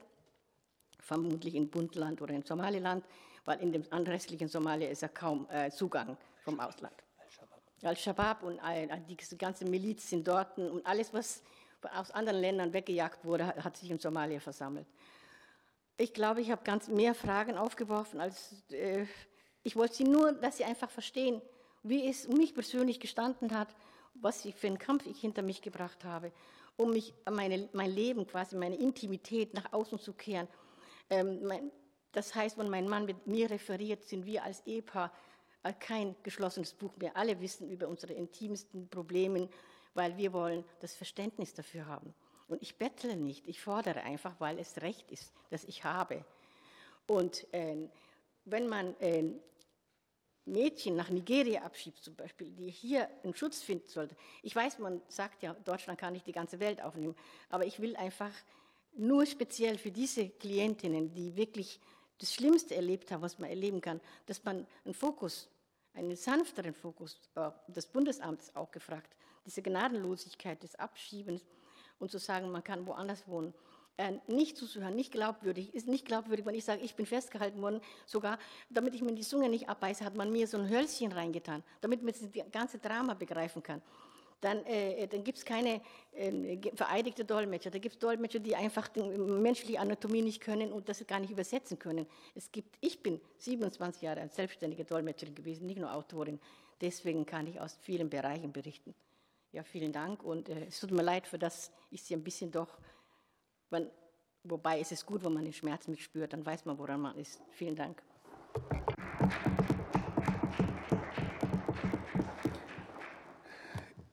Liebe Frau Korn, ich glaube, den einen oder anderen lassen Sie auch sprachlos zurück, was Sie so beschrieben haben. Und ähm, Sie konnten mit Ihrem Bericht, glaube ich, uns allen sehr nahe bringen, was viele Frauen, viele Mädchen durchgemacht haben und noch durchmachen. Und ich glaube, äh, wir machen gleich eine Fra sogenannte Fragerunde, aber ich glaube, es ist eine Aufgabenrunde hier. Wir haben, es sind ja Politiker und Politiker aus verschiedenen Fachbereichen. Globale Gesundheit versteht sich ja als Querschnittsfach. Und äh, hier sind natürlich nicht nur verschiedene Parteien anwesend, sondern natürlich Politikerinnen und Politiker aus den verschiedenen Fachbereichen, die wir dann auf jeden Fall auch mitnehmen. Ich glaube, Ihren Aufruf haben wir, glaube ich, jeder hier sehr laut gehört. Und ich würde damit beginnen, weil Sie ja Frau Reich eine Frage gestellt haben, in welchen Gebieten Somalia entsprechend betroffen ist, ob die Frau Dr. Reich da eventuell eine Kurzantwort geben könnte. Und dann würde ich hier die Runde im Saal eröffnen. Okay, ja, es ging ja darum, wo die GIZ umsetzt in Somalia. Äh, in der Tat, Sie hatten es schon genannt, Frau Korn, äh, das Vorhaben setzt in Somaliland um, in Puntland in Jubaland und in Mogadischu. Und da, wo Personal unsererseits nicht selber vor Ort sein kann, arbeiten wir natürlich mit den politischen Partnern zusammen, mit lokalen gemeindebasierten Organisationen, sodass die Umsetzung tatsächlich auch in Regionen geschieht, die äh, ja, von Al-Shabaab stark betroffen sind. Das als ganz kurze Antwort. Ja, vielen Dank. Und dann fangen wir Reigen, den Reigen an mit Frau Engelhardt. Ja, vielen Dank. Ähm, Frau Kern, vielen Dank für die klare Sprache, die Sie sprechen. Das ist jedes Mal wieder beeindruckend, Sie zu hören, Ihre Geschichte zu hören. Ich finde es das toll, dass Sie uns Ihre Zumutung, dass Sie uns das auch zumuten. Das ist wichtig, dass wir das hören und dass wir das nicht hinter irgendwelchen Statistiken verbergen, sondern dass wir hören, es geht hier um Schicksale, es geht um Menschen und es werden hier Menschenrechte mit den Füßen getreten. Dafür Ihnen vielen Dank. Ich habe eine Frage an Sie. Ich möchte aber auch erst noch eine Frage bitte an die Frau Reich richten. Denn es würde mich interessieren, wie hat sich denn die Bedeutung des Themas äh, jetzt mit dem, äh, unserem Anspruch an feministische Außenpolitik verändert? Haben sich wie haben sich vor allem auch die Mittelkürzungen fürs BMZ auf Ihr Engagement, auf Programme ausgewirkt und leiden darunter vielleicht jetzt speziell Programme für Männer, von Männern für Männer? Denn Sie haben ja auch die Bedeutung hervorgehoben, ähm, dass um einen gesellschaftlichen Wandel oder einen Bewusstseinswandel herbeizuführen, es unbedingt wichtig ist, nicht nur den betroffenen Frauen zu helfen, sondern auch die Männer mit ins Boot zu holen. Das wäre die Frage an Sie und von Ihnen, Frau Korn, möchte ich nachher bitte wissen, was ist Ihr dringendster Wunsch an uns, an die Politik? Gut, dann fangen wir mit Frau Reich erstmal an. Ja, also ich hatte es ja bereits erwähnt, unser Vorhaben läuft bereits seit 2020 und ist jetzt zum Januar, also diesen Monats, für weitere drei Jahre beauftragt worden. Äh, wir sind also direkt nicht von den Mittelkürzungen betroffen und ich kann aus Umsetzungsperspektive auf jeden Fall sagen, dass wir ähm, deutlich spüren, dass feministische Entwicklungspolitik, feministische, feministische Außenpolitik ja jetzt ähm, großen Zuspruch, großen Aufwind ähm, erlebt. Allerdings äh, ja, glaube ich, dass es auch einfach Zeit braucht, bis sich das letztendlich auch äh, runterbrechen lassen kann auf ähm, mehr Projekte, mehr Mittel äh, in der konkreten Umsetzung, weil das natürlich auch Prozesse sind, die ähm, ja lange dauern. Und ich glaube, das ist auch was, was hier nochmal wichtig ist zu erwähnen, dass natürlich ein Vorhaben wie das, in dem ich arbeite, wir reden hier davon, dass wir Menschen zu einem Umdenken bringen wollen. Und das wird natürlich nicht innerhalb eines Projektzyklus von drei oder sechs Jahren erfolgen. Und ich glaube, das ist etwas, was man ähm, zusätzlich zu der Diskussion, wie viele Mittel auch nochmal äh, vielleicht mit in die Runde bringen könnte, ähm, dass es einfach äh, Zeit braucht und da auch langfristige Ansätze. Frau Horn, bitte. Korn. Ah. Ähm, ich muss, Frau, Frau Dr. Reich, kurz, also feministische Ansätze, also Sie vergessen bitte nicht, der afrikanische Feminismus funktioniert anders. Also wir sind immer so eurozentriert, ich wollte mal das nur hingesagt haben, weil es funktioniert sonst nicht. Aber bitte jetzt Ihre Frage an mich. Was ist Ihr dringendster Wunsch an die Politik? Was muss sich als erstes ändern? Was brauchen Sie als selber als Opfer der Verstümmelung, der Beschneidung und was brauchen Sie auch für, für Ihre Arbeit, die Sie hier in Deutschland machen? Was müssen wir als erstes ändern? Ich glaube, das habe ich gesagt. Ähm, ich bin eine über, starke Überlebende. Ich sehe mich nicht gern als Opfer, aber ich sehe viele Opfer um mich herum, die keine Stimme haben.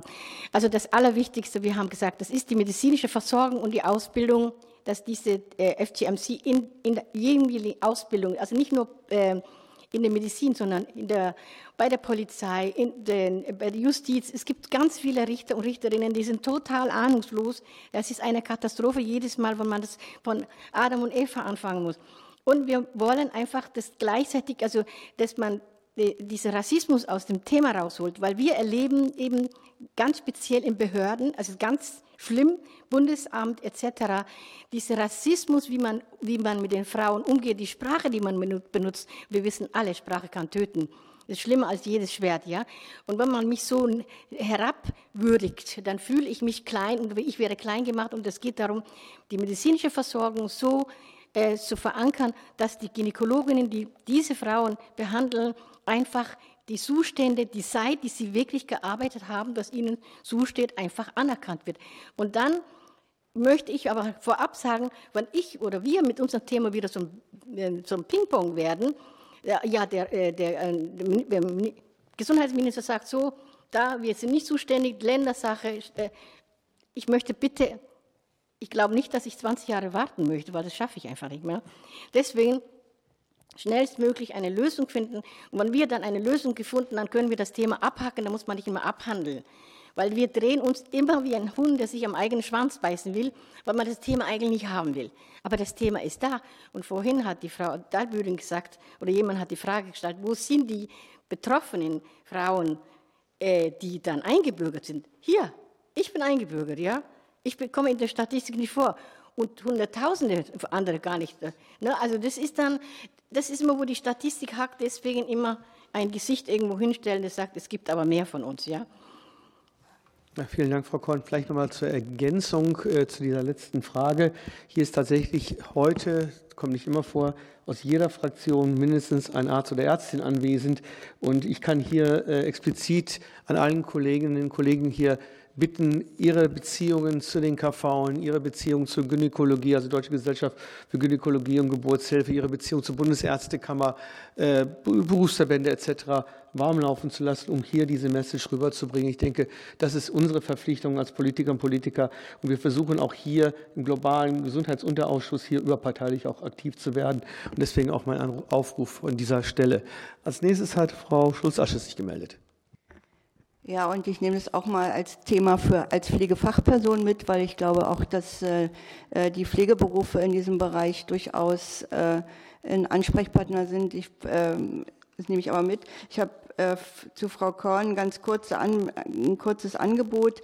Äh, ich habe selber fünf Jahre in Burkina Faso gelebt, habe auch noch Beziehungen nach Burkina Faso und komme nachher auf Sie zu, gebe Ihnen mein Kärtchen, äh, weil ich mir gut vorstellen könnte, Ihren Verein auch konkret zu unterstützen. Äh, und ich habe eine Frage, die sich an Sie richtet, aber auch an Frau Reich. Äh, und zwar in der aktuellen Situation in Burkina Faso und in der aktuellen Situation im Sudan wollte ich fragen, wie Sie dann eigentlich in, in Gebieten, wo Bürgerkrieg bzw. kriegerische Auseinandersetzungen herrschen, wie Sie da Ihre Programme überhaupt fortsetzen können. Also wir haben tatsächlich auch jetzt äh, unsere äh, Projekte am, an der Grenze zu Mali wirklich auch eingestellt. Es ist lebensgefährlich. Also für mich als schwarze Frau ist es überhaupt kein Thema. Ja? Ich falle ja nicht auf. Aber ich habe natürlich meine weißen Mitmenschen dabei, die muss ich dann beschützen. Wir sind vorwiegend in der Hauptstadt, also das Nala-Haus, zum Beispiel das Projekt Nala, das hat ja nicht nur eine Schule, einen Kindergarten mit ungefähr 50 Kindern. Die Schule hat 1200 äh, Kinder. Es sind immer 46, 56 Prozent Mädchen. Wir fördern mehr Mädchen als Jungs. Das ist uns wichtig. Wir haben seit 2000 und äh, 2007, ähm, als wir angefangen haben, haben wir über beinahe 60.000 Mädchen von der Beschneidung gerettet, die alle auch in die Schule, Bildung und Ausbildung gekommen sind, die wir jetzt als Arbeitskraft wieder eingestellt haben, weil das heißt, sie klären auf. Also ich glaube nicht, dass man das Allerwichtigste ist, dass Burkina-Leute Burkina -Leute aufklären. Ich habe nicht das Recht als Farumokon, als Somalierin, wobei mich der Kontinent, was uns verbindet, ist die Hautfarbe und der Kontinent. Ich kann auch kein Französisch so meinen. Äh, wie gesagt, also aber es ist wichtig, dass man die Aufklärungsarbeit, die wir von Tür zu Tür machen und von Platz zu Platz, ist bei uns wirklich, wird nur von uns ausgebildete sogenannte Animateure und Animatrizen gemacht. Und das Gute in Burkina Faso ist, Projekte wirken. Wenn man nicht am Bedarf vorbei plant, und hier rede ich, spricht mit den Leuten, die ihr fördert, was braucht ihr? Nicht, was denken wir, wir ihr braucht es. Zum Beispiel ein Kühlschrank an einem Dorf liefern, das gar keinen Strom hat habe ich erlebt. Ich stand in der Sonne, wunderschöner medizinischer Kühlschrank für 30.000 Euro. Ja, das kann man auch machen. Das, der steht rum und wird dann als Hühnerstall genutzt. Aber es wird verfehlt. Vielen Dank. Nächster Fragesteller ist der Herr Gerschau. Also, Entschuldigung, bitte noch. Frau Reich, was die Situation ja, im Sudan genau. angeht. Genau. Ja, ähm, danke für die Nachfrage. Also wir setzen das Vorhaben ja in drei Ländern um.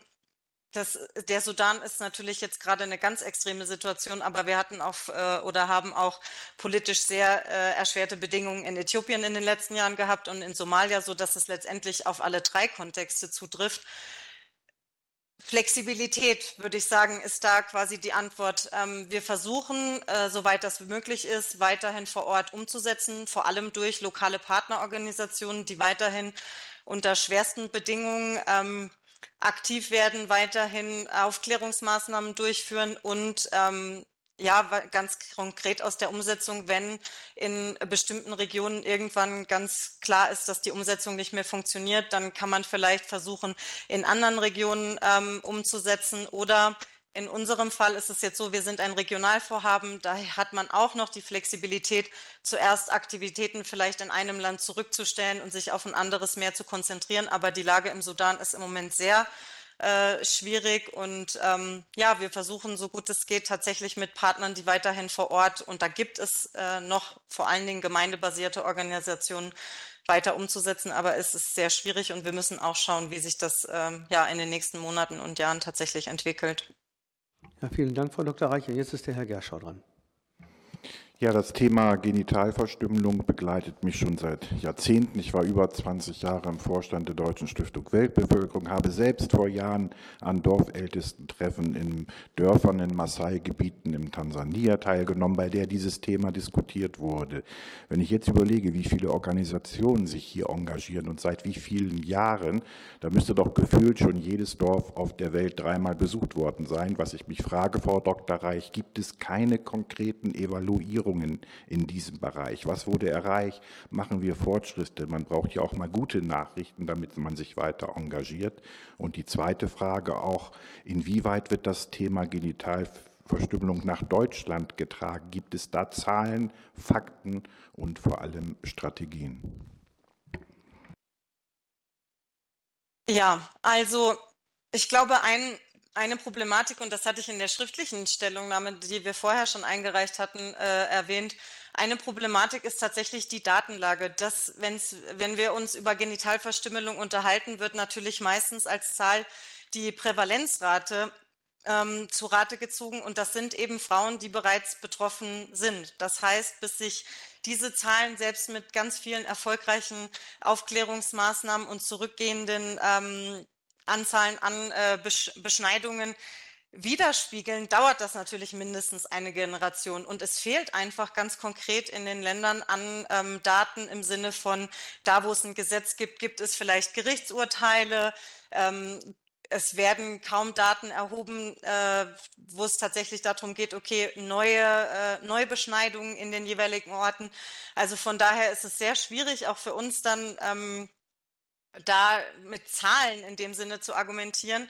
Aber wir versuchen mit den Aktivitäten, die ich auch beschrieben hatte, erreichen wir ja teilweise 20, 30.000 äh, Personen mit äh, Aufklärungsmaßnahmen und letztendlich äh, glaube ich, dass es einfach wirklich darum geht, langfristig weiterhin sich zu engagieren, weil es eben eine Thematik ist.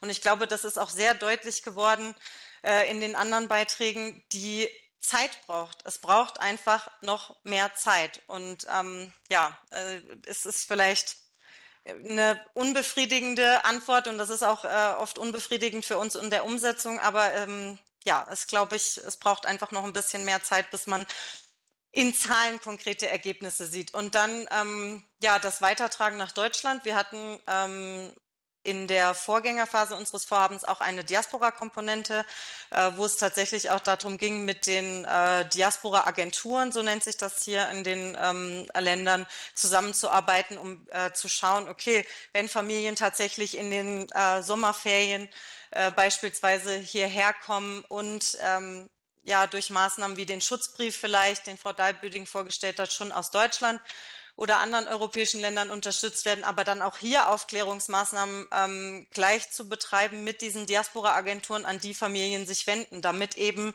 das auch in beide Richtungen funktioniert. Also Diaspora Gemeinschaften ist ja nicht, also sollte man nicht nur in dem Sinne denken, dass es jetzt um die Personen geht, die äh, bereits in Deutschland leben, sondern es sind ja auch Personen, die dann zurückreisen, die oftmals äh, vielleicht ja noch die Möglichkeit haben, in ihre Herkunftsländer zurückzureisen. Also dass man da äh, versucht, auch Partner vor Ort, ähm, die vernetzt sind, äh, miteinander zu verbinden und dann quasi diese Strategie in beide Richtungen zu denken. Ich glaube, das ist da äh, vor allen Dingen wichtig. Ich weiß nicht, ob das Ihre Frage beantwortet hat. Es gibt ein Nicken hier, Frau Dr. Reich, vielen Dank. Und die letzte Frage oder der letzte Wortbeitrag geht an Herrn Professor Dr. Helge Braun. Ja, Vorsitzender, vielen Dank. Ähm, es ist sowohl von Frau Korn als auch von Herrn Zerm auch äh, Kritik sozusagen an dem Vorgehen beim Bundesamt für Migration und Flüchtlinge ja deutlich geworden, was die Einschätzung sozusagen dieser Fallgruppen angeht, was regionale Fluchtalternativen äh, äh, angeht, dass da eine sehr optimistische Einschätzung gibt, die, glaube ich, von beiden nicht geteilt wurde. Deshalb normalerweise sind ja das Auswärtige Amt, äh, das die Ländereinschätzung macht, und das Innenministerium, was direkt fürs BAMF zuständig ist, wir haben jetzt mit einer echten Bundeskompetenz zu tun, nicht hier, aber ich finde im Nachgang sollten wir vielleicht ähm, uns mit der Frage, und das wäre sozusagen auch die Frage an Sie beiden, ob Sie das nochmal vertiefen könnten, auseinandersetzen, ob ein etwas wohlwollenderes Vorgehen an der Stelle nicht sozusagen aus, aus medizinischer und auch aus ethischer Sicht dringend geboten wäre. Also weil ehrlich gesagt, dass, dass ähm, das alleine sozusagen kein Grund ist, muss sagen, ist für mich heute neu und hat mich erstaunt. Und ähm, ich denke auch, würde mich interessieren, ob Sie ein Gefühl dafür haben, über welche Fallzahlen wir eigentlich reden, wenn, äh, weil die Zahl derer, die sich sozusagen aus einer solchen Situation befreien können und hierher kommen, ich glaube, die Schilderungen waren ja auch so, sind sicherlich nicht sehr groß. Insofern ist es äh, ähm, an der Stelle, finde ich jedenfalls, sollte man das im Nachgang auch nochmal mal vertiefen. Und das Zweite ist, ich unterstütze ausdrücklich natürlich, dass wir im medizinischen Versorgungssystem die Ausbildung im Hinblick auf das, den ganzen Problemkreis massiv stärken. Gleichzeitig ist klar, bis das sozusagen in der ganzen Breite zu einer spürbaren Verbesserung führt, das dauert lang.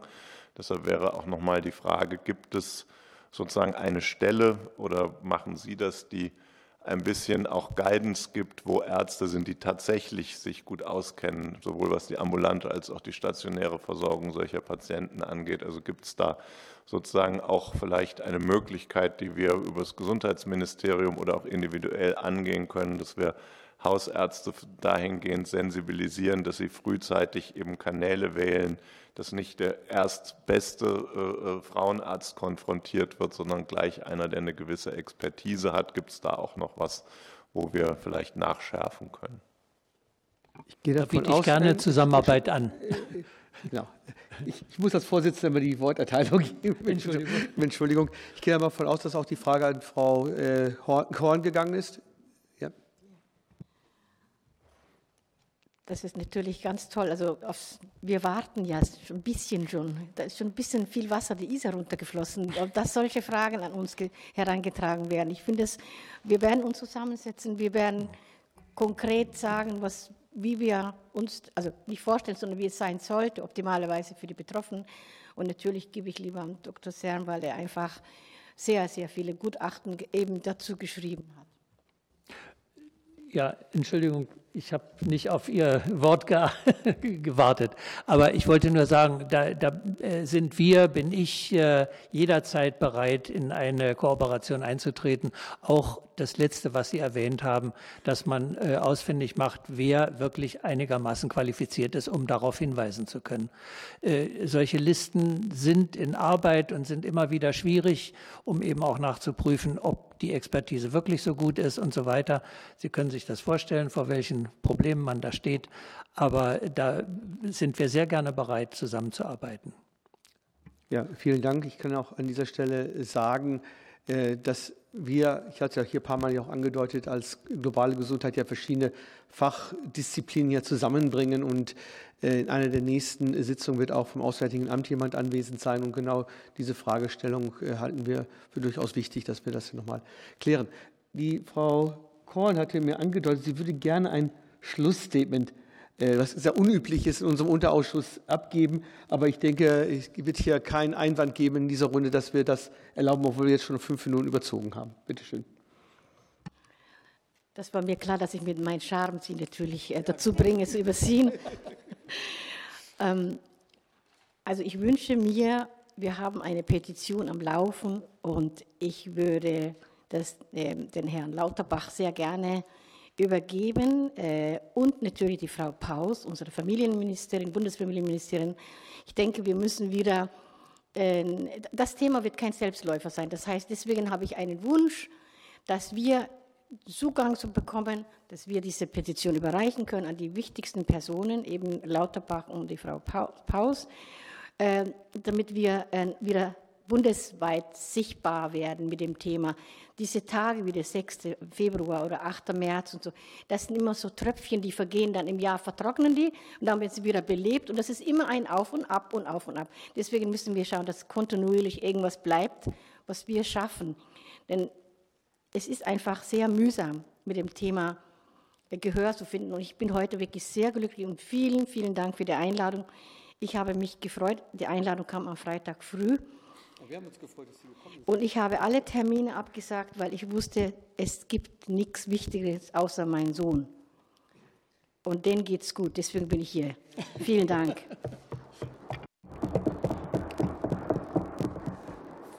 Frau Korn, Sie haben heute bewiesen, warum unser Unterausschuss so wichtig ist als globale Gesundheit. Und äh, Sie haben auch bewiesen, dass Sie sehr viel Energie haben. Das möchte ich an dieser Stelle betonen. Und behalten Sie diese Energie. Äh, wir sind an Ihrer Seite, wir stehen an Ihrer Seite. Und ich glaube, heute haben wir auch bewiesen, wie wir überparteilich hier auch agieren wollen in dieser Richtung. Und äh, explizit mein Dank, auch glaube ich im Namen äh, aller Abgeordneten, Kolleginnen und Kollegen und auch äh, Grüße an Frau Dr. Reich, dass Sie sich die Zeit genommen haben, hier bei uns zu sein und so kurzfristig auch zugesagt haben, trotz der Unwegsamkeiten, die wir haben. Als äh, auch Neubajuware, als Nordbayer freue ich mich, dass Sie aus Bayern auch hierher gekommen sind. Gut, dann machen wir, kommen wir jetzt langsam zum Schluss. Unter Punkt Verschiedenes möchte ich nochmal an das Fachgespräch zu Klima und Gesundheit am 21. Februar erinnern. Gibt es noch weitere Punkte unter Punkt Verschiedenes, die wir hier erwähnen sollten? Das ist erkennbar nicht der Fall. Dann bleibt mir nur noch zu sagen, herzlichen Dank an alle Akteurinnen und Akteure für die ich weiß nicht, ob das Wort spannende Sitzung das richtige ist, aber doch sehr bewegende und äh, aufwühlende Sitzung zu bedanken. Ich wünsche Ihnen eine schöne weitere Woche, auch einen schönen Montag. Wir sehen uns wieder zur nächsten Sitzung am 19. Februar. In dieser Sitzung werden wir uns mit den Auswirkungen des Klimawandels auf die mentale Gesundheit befassen und ich wünsche euch Ihnen einen schönen Tag. Wiedersehen.